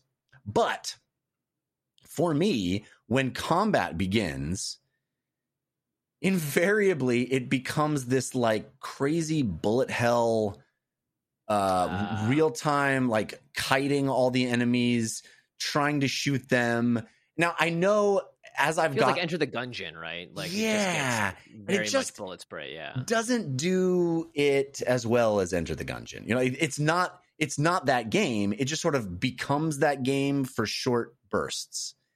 and the it, it just felt it's a little harder than I would like. It's a little more um more severe. Now, having said that, the death penalty is pretty light. Like you if you you have this resource that you can get by sleeping that will just when you die will just send you back to your ship wherever it's parked. And if you're out of that resource when you die you just wake up at your base. So basically all that you've lost is the time it takes you to fly wherever it was that you died. So that's nice. It's not like it's really punishing you for for dying but the game itself is pretty uh i found i mean i'm maybe maybe it's just get good, you know, but I'm not that great at it. And I was dying quite frequently and in, in kind of frustrating ways, like just weren't, wasn't able to reload my gun fast enough because the gun has a long reload time. And there's, I'm just kiting enemies around and trying to dodge their really slow moving bullets. And I just, the combat, like if it just was a little bit better, if it just felt like Children of Morta or, uh, or Enter the Gungeon, or like those games that are designed around the combat experience. It feels like the combat experience in this game is just one element of a much more, much bigger, more sophisticated, really cool game. But the combat exper- experience isn't top tier, and it kind of bums me out. I really like it. Again, this game is called Black Skylands, and it's worth checking out. I don't, I don't think it's even a full price game. I got a code, but it is. Um, I think it's like 30 bucks or less. Uh, so definitely, if you're into really cool pixel art role playing games, this is one you should super check out. And maybe you're just better at the combat than I am, which is likely. Um, but but I I found it a, a, a, just a tad bit more frustrating than I wanted it to be. And and the game is in active development, so it you know it came out of uh, early access, but I know they have lots of updates planned, so maybe a little continue to get better over time too. Uh, I really, really like it. It's like if the combat was just a bit tighter and and more fun, it would be a serious game of the year contender for me because it is it's that cool and different and fun and has so much personality. Is there like a storyline as well that that you follow through, or is Yeah. it like open world? Oh yeah, you're saving the you're saving the world from these crazy giant monsters uh, that fly around, uh, and you know all the tons of characters that you interact with and side quests, and you know it, there's a whole prologue where you you know th- everything was idyllic before the monsters came, and you learn about all that stuff, and you fly around, and everything's great, and then the monsters come, and everything is horrible and on fire, and you know it's it's very um, classic role playing game tropes, but done in a different you know with a different um, milieu, and it, it, it's got right. I think there's enough unique about it that it, it kept me hooked. Um, If you like this game, I think you should. If you haven't, you should play Hyper Light Drifter yes, I know Hyperlight Hyperlight Drifter is very good, and um, because we've that combat is buttery Yeah. smooth and fun. we've had the developer on on the show too. Uh, very good amazing! I'm such a big fan. I can't wait for Solar Ash. Yeah, I know Solar Ash looks awesome. Um, yeah. Anyway, that is Black Skylands, uh, and it is what I've been playing. Uh, but I've also been playing some VR. So let's talk about that right now. Ooh. Virtual reality. VR. Virtual reality. Just VR. All right, so VR. There's a brand new VR game that just came out that I have to talk about. Uh, it is called Ragnarock. now, Nice. this is basically a Beat Saber like, uh, but done with a Viking, a Viking aesthetic, and you I'm are watching a trailer now. I love this. you already. are beating massive drums to make the Vikings on your Viking ship row faster. yes. So you're going down this, you know, this path of uh, of of the- the ocean or a river or whatever it is in a Viking ship. You're standing on the top. You're beating drums in a Guitar Hero or Beat Saber like fashion, hitting the you know the right notes as they come down the pathway. So it's very much a traditional music game in the Beat Saber style, where you're like physically slamming things. But what sets it apart is the music is all what you would expect from a game called Ragnarock. it is pure like metal shredding We went down the road to death and we saw all of our ancestors. You know, like all like Viking rock and roll music. And it's awesome. if you are even remotely into that kind of thing, it's awesome. And you are, I mean, the game starts with this disclaimers like Ragnarock is a physical experience. Please do some please do some stretching like you would before exercising.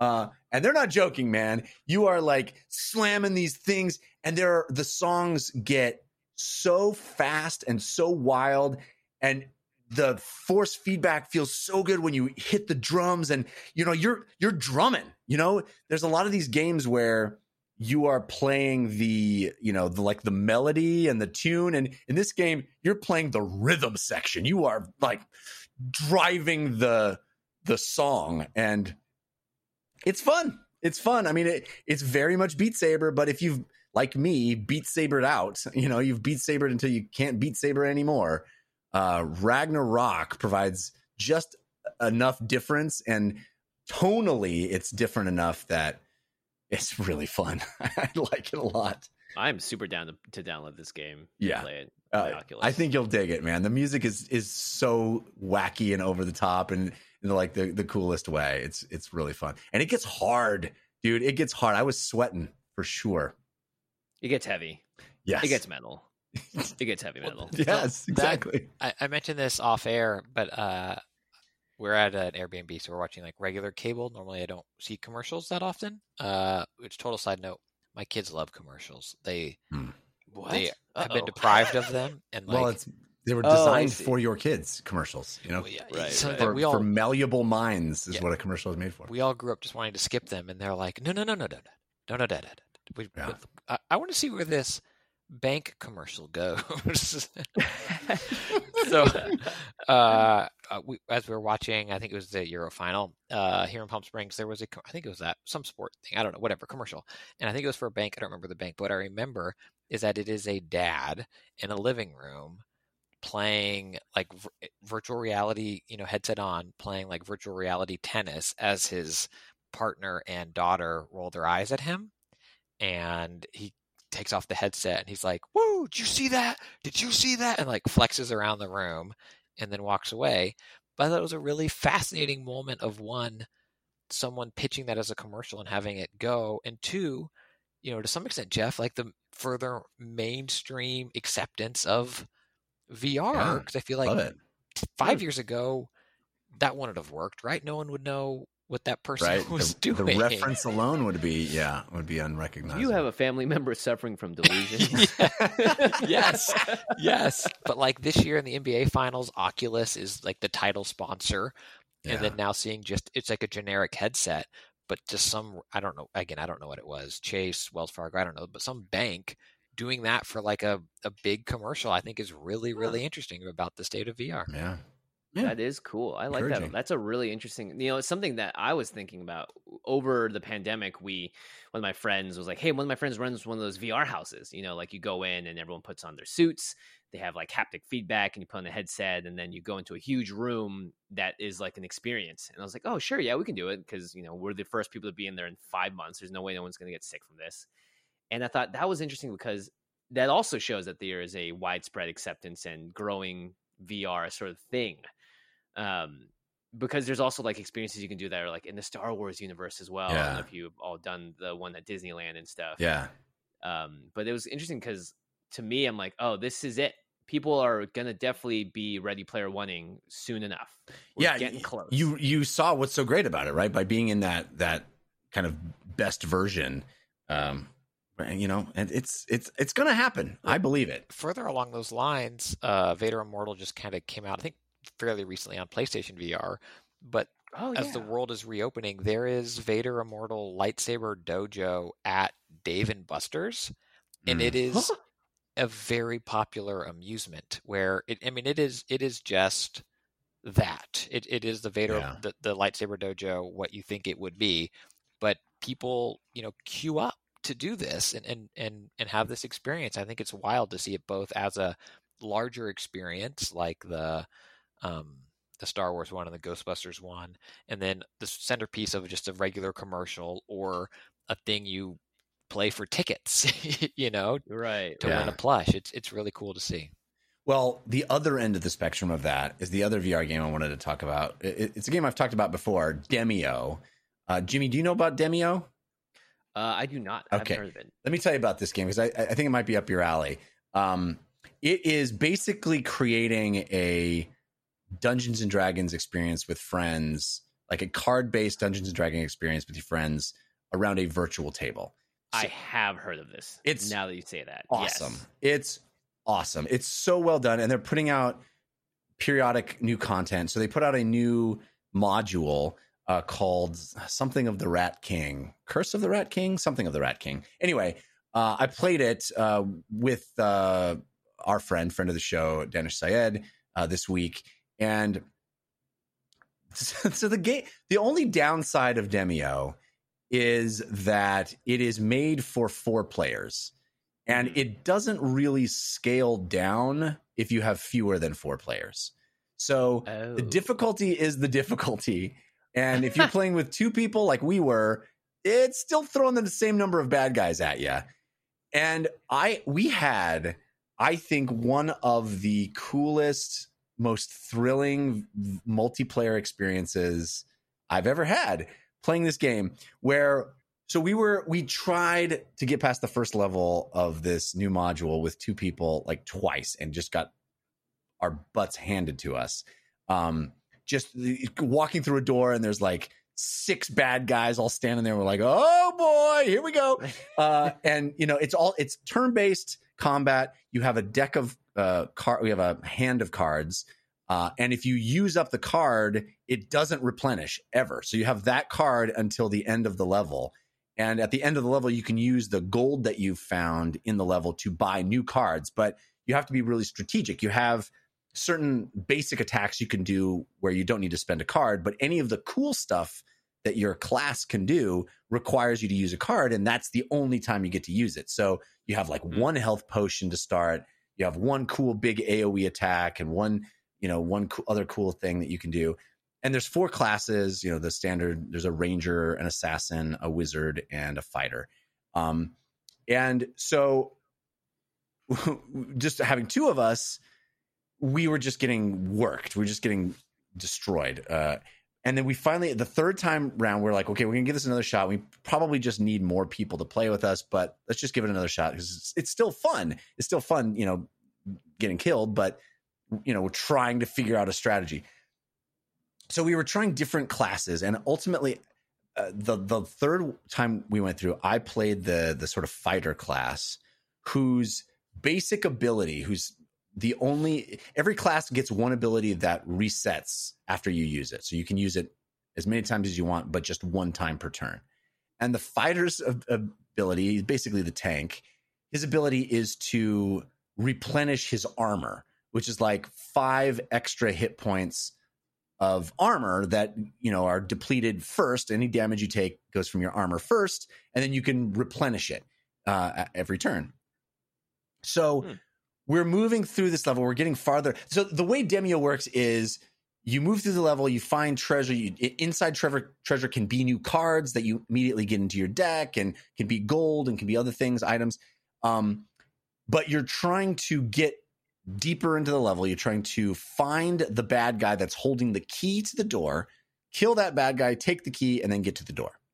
So we're getting farther along. We're kind of investigating all the areas where the door might be because there's fog of war where you don't exactly know what where anything is when you start the level.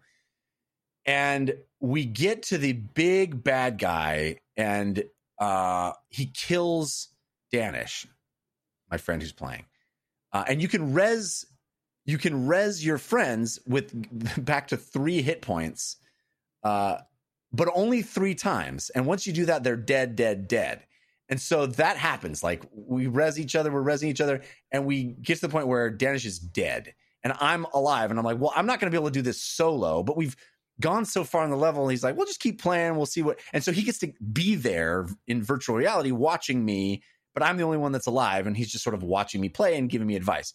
And we get to this point where I get myself, I walk through this doorway, and as soon as I open the door, there's just a room full of bad guys. Like it's obscene. Like it's just crazy pants. Like there, there's, I'm one guy, and there's, you know, eight uh, high level bad guys just standing there. And there's also these like spore things on the ground that if you hit them, they'll explode and cause gas and hurt you. But the crazy weird twist of fate here is uh, all the levels in Demeo as you play them is sort of randomly generated where things go and they move around. So you know, run to run, it's different.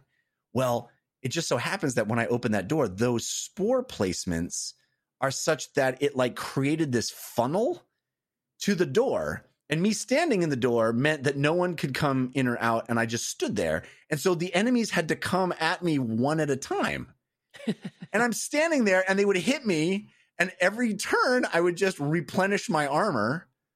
And they wouldn't hit me for more than my armor. And then I would just smack them. And we're giggling and laughing because through no strategic decision of our own, we've gotten to this position where like I might be able to single-handedly defeat this entire level. And so like the, the the enemies keep coming at me and I'm fighting them back and fighting them off and then like, oh my god, there's a guy coming from behind and what are we going to do? And it just became this crazy intense uh, you know, Dennis was like, "This is better than any movie I've ever seen." Is the it, it- are you going to be able to solo this monster? And he's giving me advice on how to do it. And oh my god, there's another guy coming around the corner, and I eventually kill everything in the level, get all the way to the door where it is. There's one last guy who comes out, and I'm like, "Oh, I- don't know if I'm to be able to fight this guy." Kill that guy, get to the end of the level, we we do it.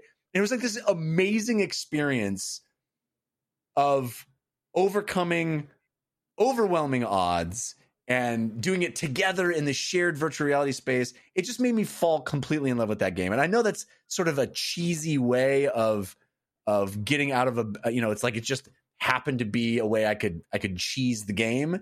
But man it turned out to be so fun and we were laughing and having a great old time. And i think because it was in vr it felt like we were in the same room together. Like like what you talk about jimmy with playing commander where you're mm-hmm. sitting in the same room with each other. It had much more of that presence feel. And it you know it's one of the reasons i love vr Amazing. yeah. The funnel strat. funnel strat. Totally funnel strat. I couldn't believe it. Like he was like as it was happening dennis was like are you're gonna do this. You're gonna do this. And i was like there's no way i'm doing this. He's like no look they can't get to you. You're gonna do it was so so funny. And like every turn i just would use one action to replenish my armor and keep keep going. Oh it was crazy. Anyway. Please, I, I'm a big fan of that strat all the time. Anytime, all the time. Like I mentioned Bloodborne Yeah. earlier in this episode, there's no way without me finding those. You call it cheese, I call it getting through. You know, like yeah if if, Yeah. if it works, if a pick and roll at the top of the key is what gets you to the NBA Finals, I'm gonna pick and roll at the top of the key every single game. right Yeah, right. Like I have no qualms about cheesing my way to a victory. uh, anyway, that is Demeo, and it is available, I think, on every VR platform. Uh, maybe not PSVR, but um, certainly on Oculus and on Steam. And it, it is it's super fun. I highly, highly Lovely. recommend it. It's a really good game. All right, that's going to do it for this episode of DLC. We do have parting gifts coming up, so stick around for those. But Jimmy Wong, thank you so much for being here, man. It's been so much fun having you. Oh my gosh, thank you. And you know, soon I don't know when this episode's coming out, uh, but the reason I'm on the show is because we did invite Jeff to be a part of a fun little skit that we're doing for the promotion of Adventures in the Forgotten Realm, which is the Magic X D and D crossover. So you'll get to see his wonderful face and very nice voice uh, uh, playing one of the cameo roles in sort of little montagey sequence that we have. It's Dude, a lot of fun. I, I saw some of the footage, and you look great. Oh, You thanks, look- man. You, It- you precisely like the character you're supposed to. Be. it was awesome. so much fun. I don't know if I'm what I'm able to say and what I'm not able to say, but I, I will say this: you guys provided an awesome costume, and uh, th- it was so much fun. And it's really a funny script that I got to be a part of. So uh, I can't Yeah, wait for people to see it. Turns out Los Angeles has quite a lot of costumes when you need to rent one. Yeah. so that was awesome. Yeah, you guys have an awesome setup over there too. It was really really Thanks, cool. man. Appreciate it. Uh, tell folks where they can uh, see all the other stuff that you uh, do online. I think the main place would be to go to youtube.com slash the command zone podcast. But the easiest way is just go on go online. If you want to find out more about magic, look up Game Knights, and that's nights with a K. And you'll be able to see everything there. Um, that's I like our sort of like our hallmark show. It's it's the way that we get to show the world uh, why playing Magic as a commander game is really fun multiplayer. And then if you want to follow me, you can just find me at JFWONG, JF Wong on pretty much every platform. Very, very cool. Christian Spicer, what do you got going on this week? Twitter's the best way uh, to keep in touch. This week I am celebrating my wife uh, take another trip around this uh, burning gas ball that we have in the center of our solar system. Um, and uh, Twitter's the best way though. At Spicer S P I C E R, and I have a newsletter that you can subscribe to at tinyletter.com slash Christian Spicer. And now with EA Play happening, uh, what as this is out, I think uh, the twelfth, I think is that when that happens. Our my air quote summer of games uh, will be over, and I can send out that newsletter that I've been tinkering on. Um, oh, and I should also say I don't have we didn't do a video version for this, but I showed you and I, I tweeted out a picture. I got my Xbox Design Lab controller. Um, oh yeah. after built around the uh, issue one of, of of my comic, and it's it's incredible. It's beautiful. It's stunning in person, and it it just blows me away that Microsoft is is doing this again. Like I don't know how it works if they just have every you know all of these pieces in a factory in China somewhere, and then they assemble it when you make it, and then they direct ship it to you. Like I got it Oh, days cool. earlier than they said I was going to get it. The amount of customization options are unfathomable, and to think that you can just get this thing and it's as good of a build as the one you buy at the store, you know, like the mass market black or white one or whatever, and it's 10 bucks more than that. Like I remember as a kid, I think it was a San Diego zoo. It was like give it ten dollars and like it would hot wax for you this dinosaur. you know, you got to pick like the wax color in like a brontosaurus or a T-Rex and I was like this is the best thing in my life. This is a one-off toy just for me. and it was, you know, some thing that probably melted in the San Diego sun as we left it in the car. But it, it is astonishing to me. Just this isn't some knockoff controller. It is it's the real deal. You know, the look, feel, fit, finish, everything made specifically for you. And as we're talking about uh, the OLED Switch and the new white Joy Cons, I, I wish more um, console manufacturers would, would do this because I think it, it just makes it feel so special when you're sitting Yeah. there with, with your thing. Um, Mhm. anyway, that's all. And also because there's not a, a place to put it, uh, Jimmy, I, I do need to say on air, um, this house is a Mulan house, and uh, we are such big fans. Oh yay! You know, you should check out Wish Dragon if you all have a chance. It that is the perfect movie to watch with a family or with a loved one. It's got great happy fun. That is my vibes. my pile of shame is that I cannot get them to not watch Mitchell's versus Machines if we're on Netflix.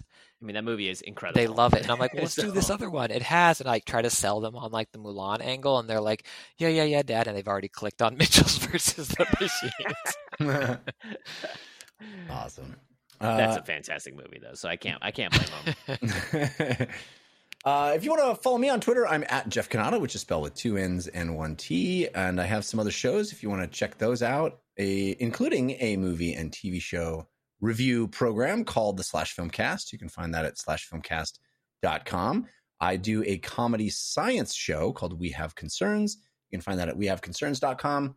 Uh, I do a live play Dungeons and Dragons show called the Dungeon Run. You can find that at uh, at twitch.tv slash the Dungeon Run. You can also find it on YouTube or as an audio podcast.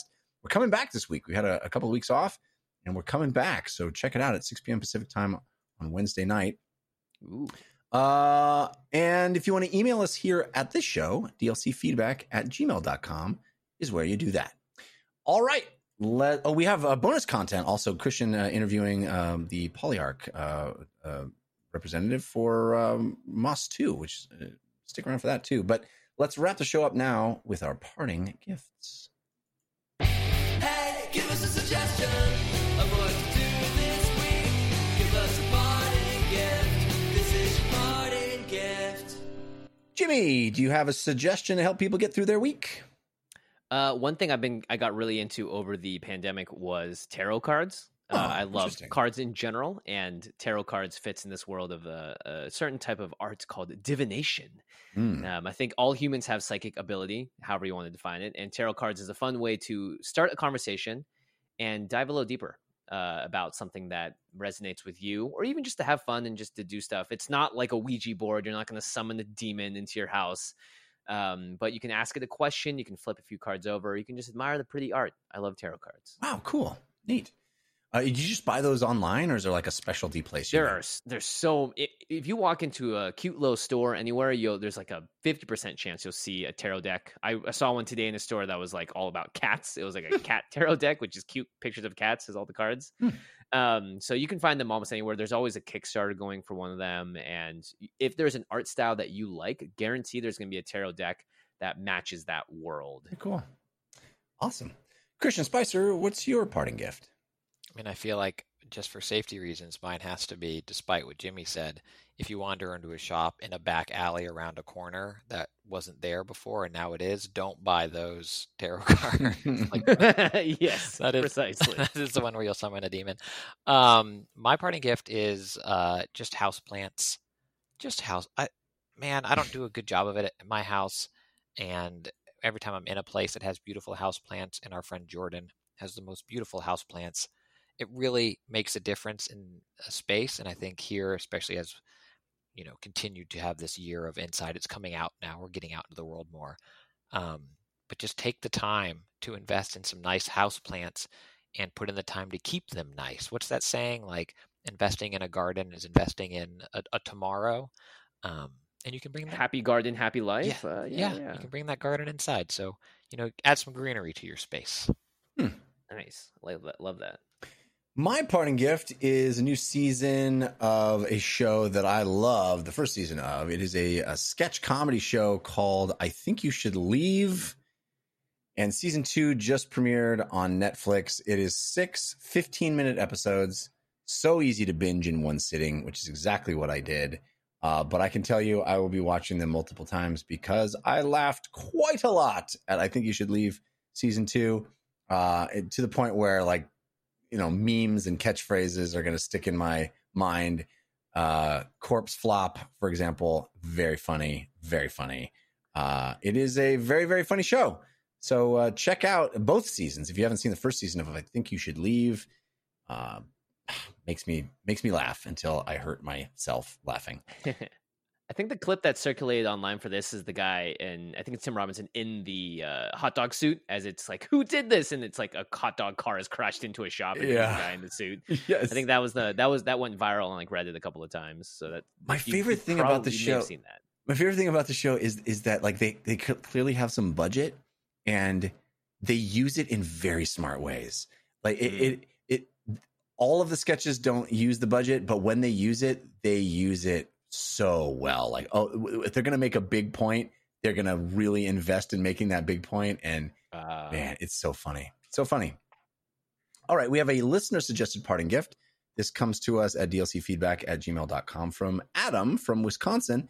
Adam writes, Hey guys, I just wanted to write in with an awesome EP that was just released that will probably appeal to Christian the most, but is recommendation for all. It's called Survivor's Guilt, the Mixtape by Kenny Hoopla and in collaboration with Travis Barker. oh, It's a really solid pop punk, emo, hardcore album that definitely throws back to some of the best early 2000s pop punk stuff. Travis Barker's drums are very prominent and are expectedly top notch. Kenny Hoopla's voice is powerful and emotional, and the themes in the lyrics perfectly match his energy. So, anyone who loves Blink 182, Good Charlotte, Hot Mulligans, American football, and all that good, good pop punk emo stuff will definitely enjoy this. Thanks for the great pod each week. Have a good one. Thanks, Adam. thanks, Adam. Thank you. Yeah, Christian, do you know that? Yeah, Kenny Hoopla is great too. People might know, uh, was it "How Will I Rest in Peace If I'm Buried Beside This Highway"? Um, was one of his like singles that kind of broke out. But he's fantastic, and again, what Travis is doing for the continued pop punk scene. But yes, this is it's it's worth a listen. Very Cool. cool. I'm gonna check it out for sure. If you want to have your parting gift read on the show, send it to us. DLCfeedback at gmail.com. All right, that's going to do it for this episode of DLC. Thanks again to Jimmy Wong and Christian Spicer for hanging out with me Thanks to our musical contributors, Patrick L., Sean Madigan, and Zero Star for the cool bumpers. And thanks to all of you for downloading the show. Stick around for that bonus content. I think you're going to like this interview. But we will be back next week. Until then, think about what you put out into the world. Make it a better place. Hey, everybody, welcome to this bonus content on DLC. I am joined by Josh Stiksma, who is um, a developer and also a um, principal software engineer and design director uh, working on Moss. We get to talk about the new Moss shown as I'm recording it this today on State of Play. Josh, thanks for being here. How are you? Thank you so much for having me. I'm doing great. Um, we were to talking. be here. we were talking off mic a little bit, uh, but you guys got the cold open spot on the state of play. Of course, they talked about it was going to be about Deathloop, and then everybody tuned in. Uh, for me, it was two p.m. and there, there we are. We're diving back into this world. What did that feel like? It felt uh, amazing. I was I was completely surprised because I had no idea where we were in the queue of things. I was expecting to you know watch maybe like you know a good half hour or something uh, before, as I'm used to usually waiting for things to show up on on shows. But um, I, I was pleasantly surprised. It was it's pretty it's a pretty big honor to be thrown there right in the front. It's so cool. Uh, listeners of this show certainly know um, Jeff and I loved Moss, and we're big fans of the game. Um, what can you tell us? You know, I don't want to pry, but anything you can tell us about Moss Book Two um, that maybe wasn't shown in that reveal? Going back to Quill's adventure, what can we expect that's the same, and maybe what can we expect that's that's different? Are those tweaks, and and and what do you guys bring into VR this time? Yeah. Um, oh boy, do I have a lot to say about that. I'll I'll try and condense um, some of the thoughts that I have in my mind. Um, One word answers, please.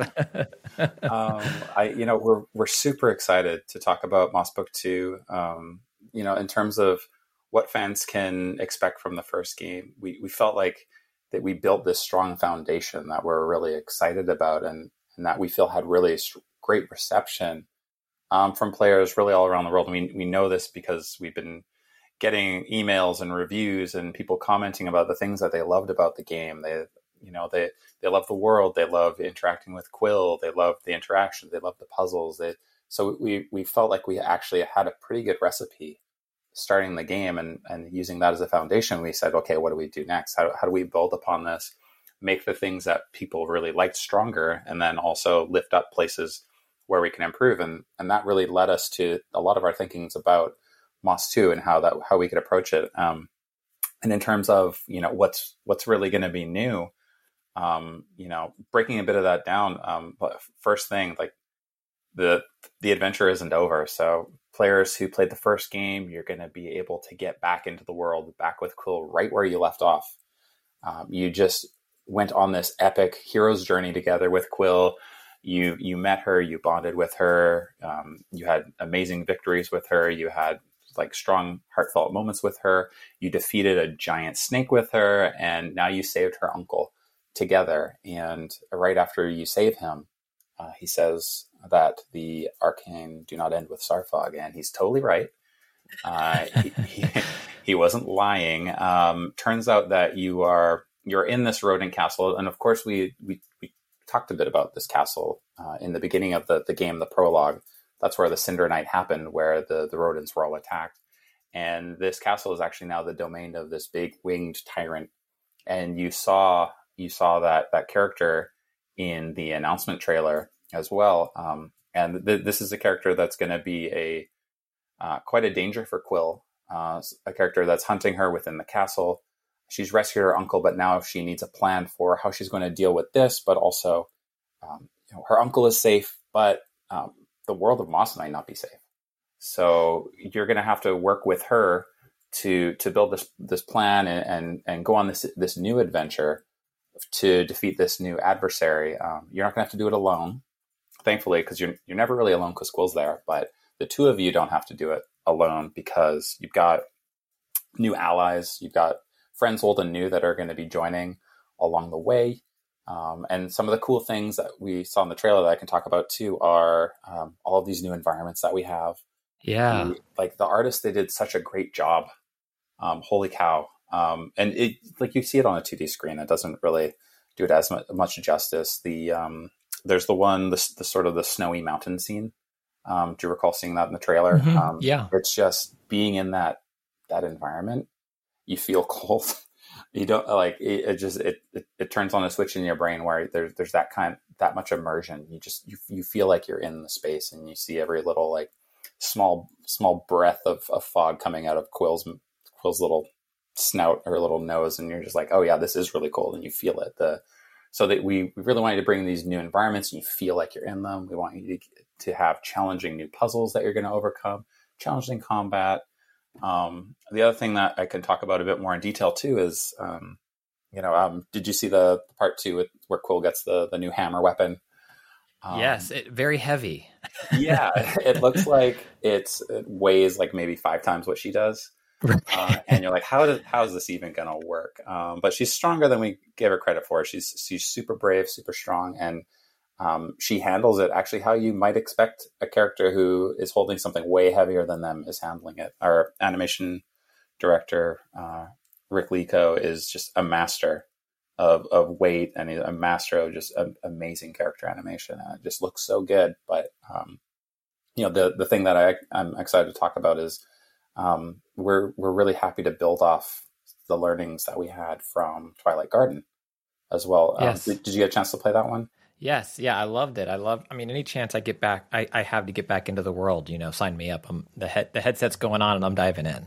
Oh, that's good to hear. Um, especially because we're we're building off of that one. Um, you know, the the weapons being not just I'm just going to attack with it like in the first game, but we we were really excited um, with how it turned out, being able to reach in and, and charge Quill's weapon. Um, it was another moment for interaction with her, but it's also something that opens up new new challenge opportunities with gameplay because it's essentially you- you've got this gating mechanic out of the box with this weapon that you can charge. And now not only can i use it to clobber enemies in combat but i can use it to solve a puzzle or enable quill in some uh, platforming traversal. So it ticks the three boxes of adventure that we have for the game um, which which is really exciting and it looks looks really cool doing it. So um, Yeah. we're, we're really excited about that That's awesome. Uh, we don't have tons of time, so one, I guess, perhaps my, no, no, no. I, I love it. I love it. Um, my, I guess my last question, because I want to give you a little bit of time to kind of uh, answer as you will on it. But I love returning to this, um, you know, diorama style world and games, and certainly other Mhm. VR games have done it, but Mhm. not most. You know, for a, a lot of games, it is that you know you're in the, you are the thing. It's first person. Here are my hands in this world. Yeah. And I'm curious to get your take on kind of, you know, the state of VR today and, and what it's like to do this direct sequel to Moss, something that critically worked out very well for you all and, you know, creating this this game, but also kind of being aware of the VR landscape and when the decision was to like, yeah, we're gonna we're gonna do this again. This is what we want. This is the right way to attack this. We're not going, you know, quill first person hack and slash. We're we're, we're doing more of what worked for us last time. Yeah. Um, yeah, we're doing it because we're just crazy and we love doing it. Um, that's the, the simple answer. But uh, there's there's a lot to it. Um, I think you know the state of VR is. I think we're st- we're still learning. We're still we're still growing. Our Developers across all the studios are just getting better. So you look at um, how many people are developing VR. It's, it's growing. Um, and as they're growing, different studios are starting to excel at different things. And, and certainly, we're really happy that we've been excelling at that sort of that diorama. That uh, we we we actually use the the term diorama a lot, but also the term is like every level is sort of like a bit of a stage play. Oh yeah. Um, and and inside of that stage play is where the action happens, and and different things can come into the stage play or leave the stage play as you're progressing through that environment. And I, but um, I think building off of that, one of the reasons that we're we're still doing it, and the reasons that we're still still really excited is, um, you know, what we consider to actually be the central pillar of the game, which is Quill. Um, that when when we you asked like why not just do a quill like 2d hack and slash i, I think it's because vr provides a, a, a- just a massive sense of immersion uh, where players can come into this world that we've created and experience it with with these characters and feel like they're real Um, and we especially have that, uh, or at least all of our player, many of our players have told us that they're feeling this and they're resonating with this when they see Quill in this space, and she's reacting to them. She's looking at them. Um, she might be squeaking at them, and they don't quite know exactly what she's saying, but they're interpreting what she's saying, and that makes her feel more real because they have their own version of her in their head, and that's something that just for us it, it, it, VR just excels at that so much and is such a powerful medium for that sort of emotion, that, that emotional feedback for players. And, and we're really excited to try and push a, like a broader range of emotion due to like what we feel was success in the first game. Like we want players to feel, um, you know, victorious or triumphant when Quill succeeds. We want them to feel you know, uncertain when they're not sure if she's going to be safe or if there's going to be trouble ahead. And we want them to feel heartbreak when there is truly trouble. So VR as a medium allows us to really do that effectively. And, and I think that's why a lot of the people on the team are just excited to continue this because it's such a powerful medium for that type of content. Yeah, well, I am very excited. Um, congratulations again to you and everyone on the team and Moss Book 2 coming to PlayStation VR. And Josh, thanks so much for taking the time to chat with me today. And again, congratulations. It looks it looks so good. Christian, thank you so much. I, I appreciate that. And, and and thank you as well for having me.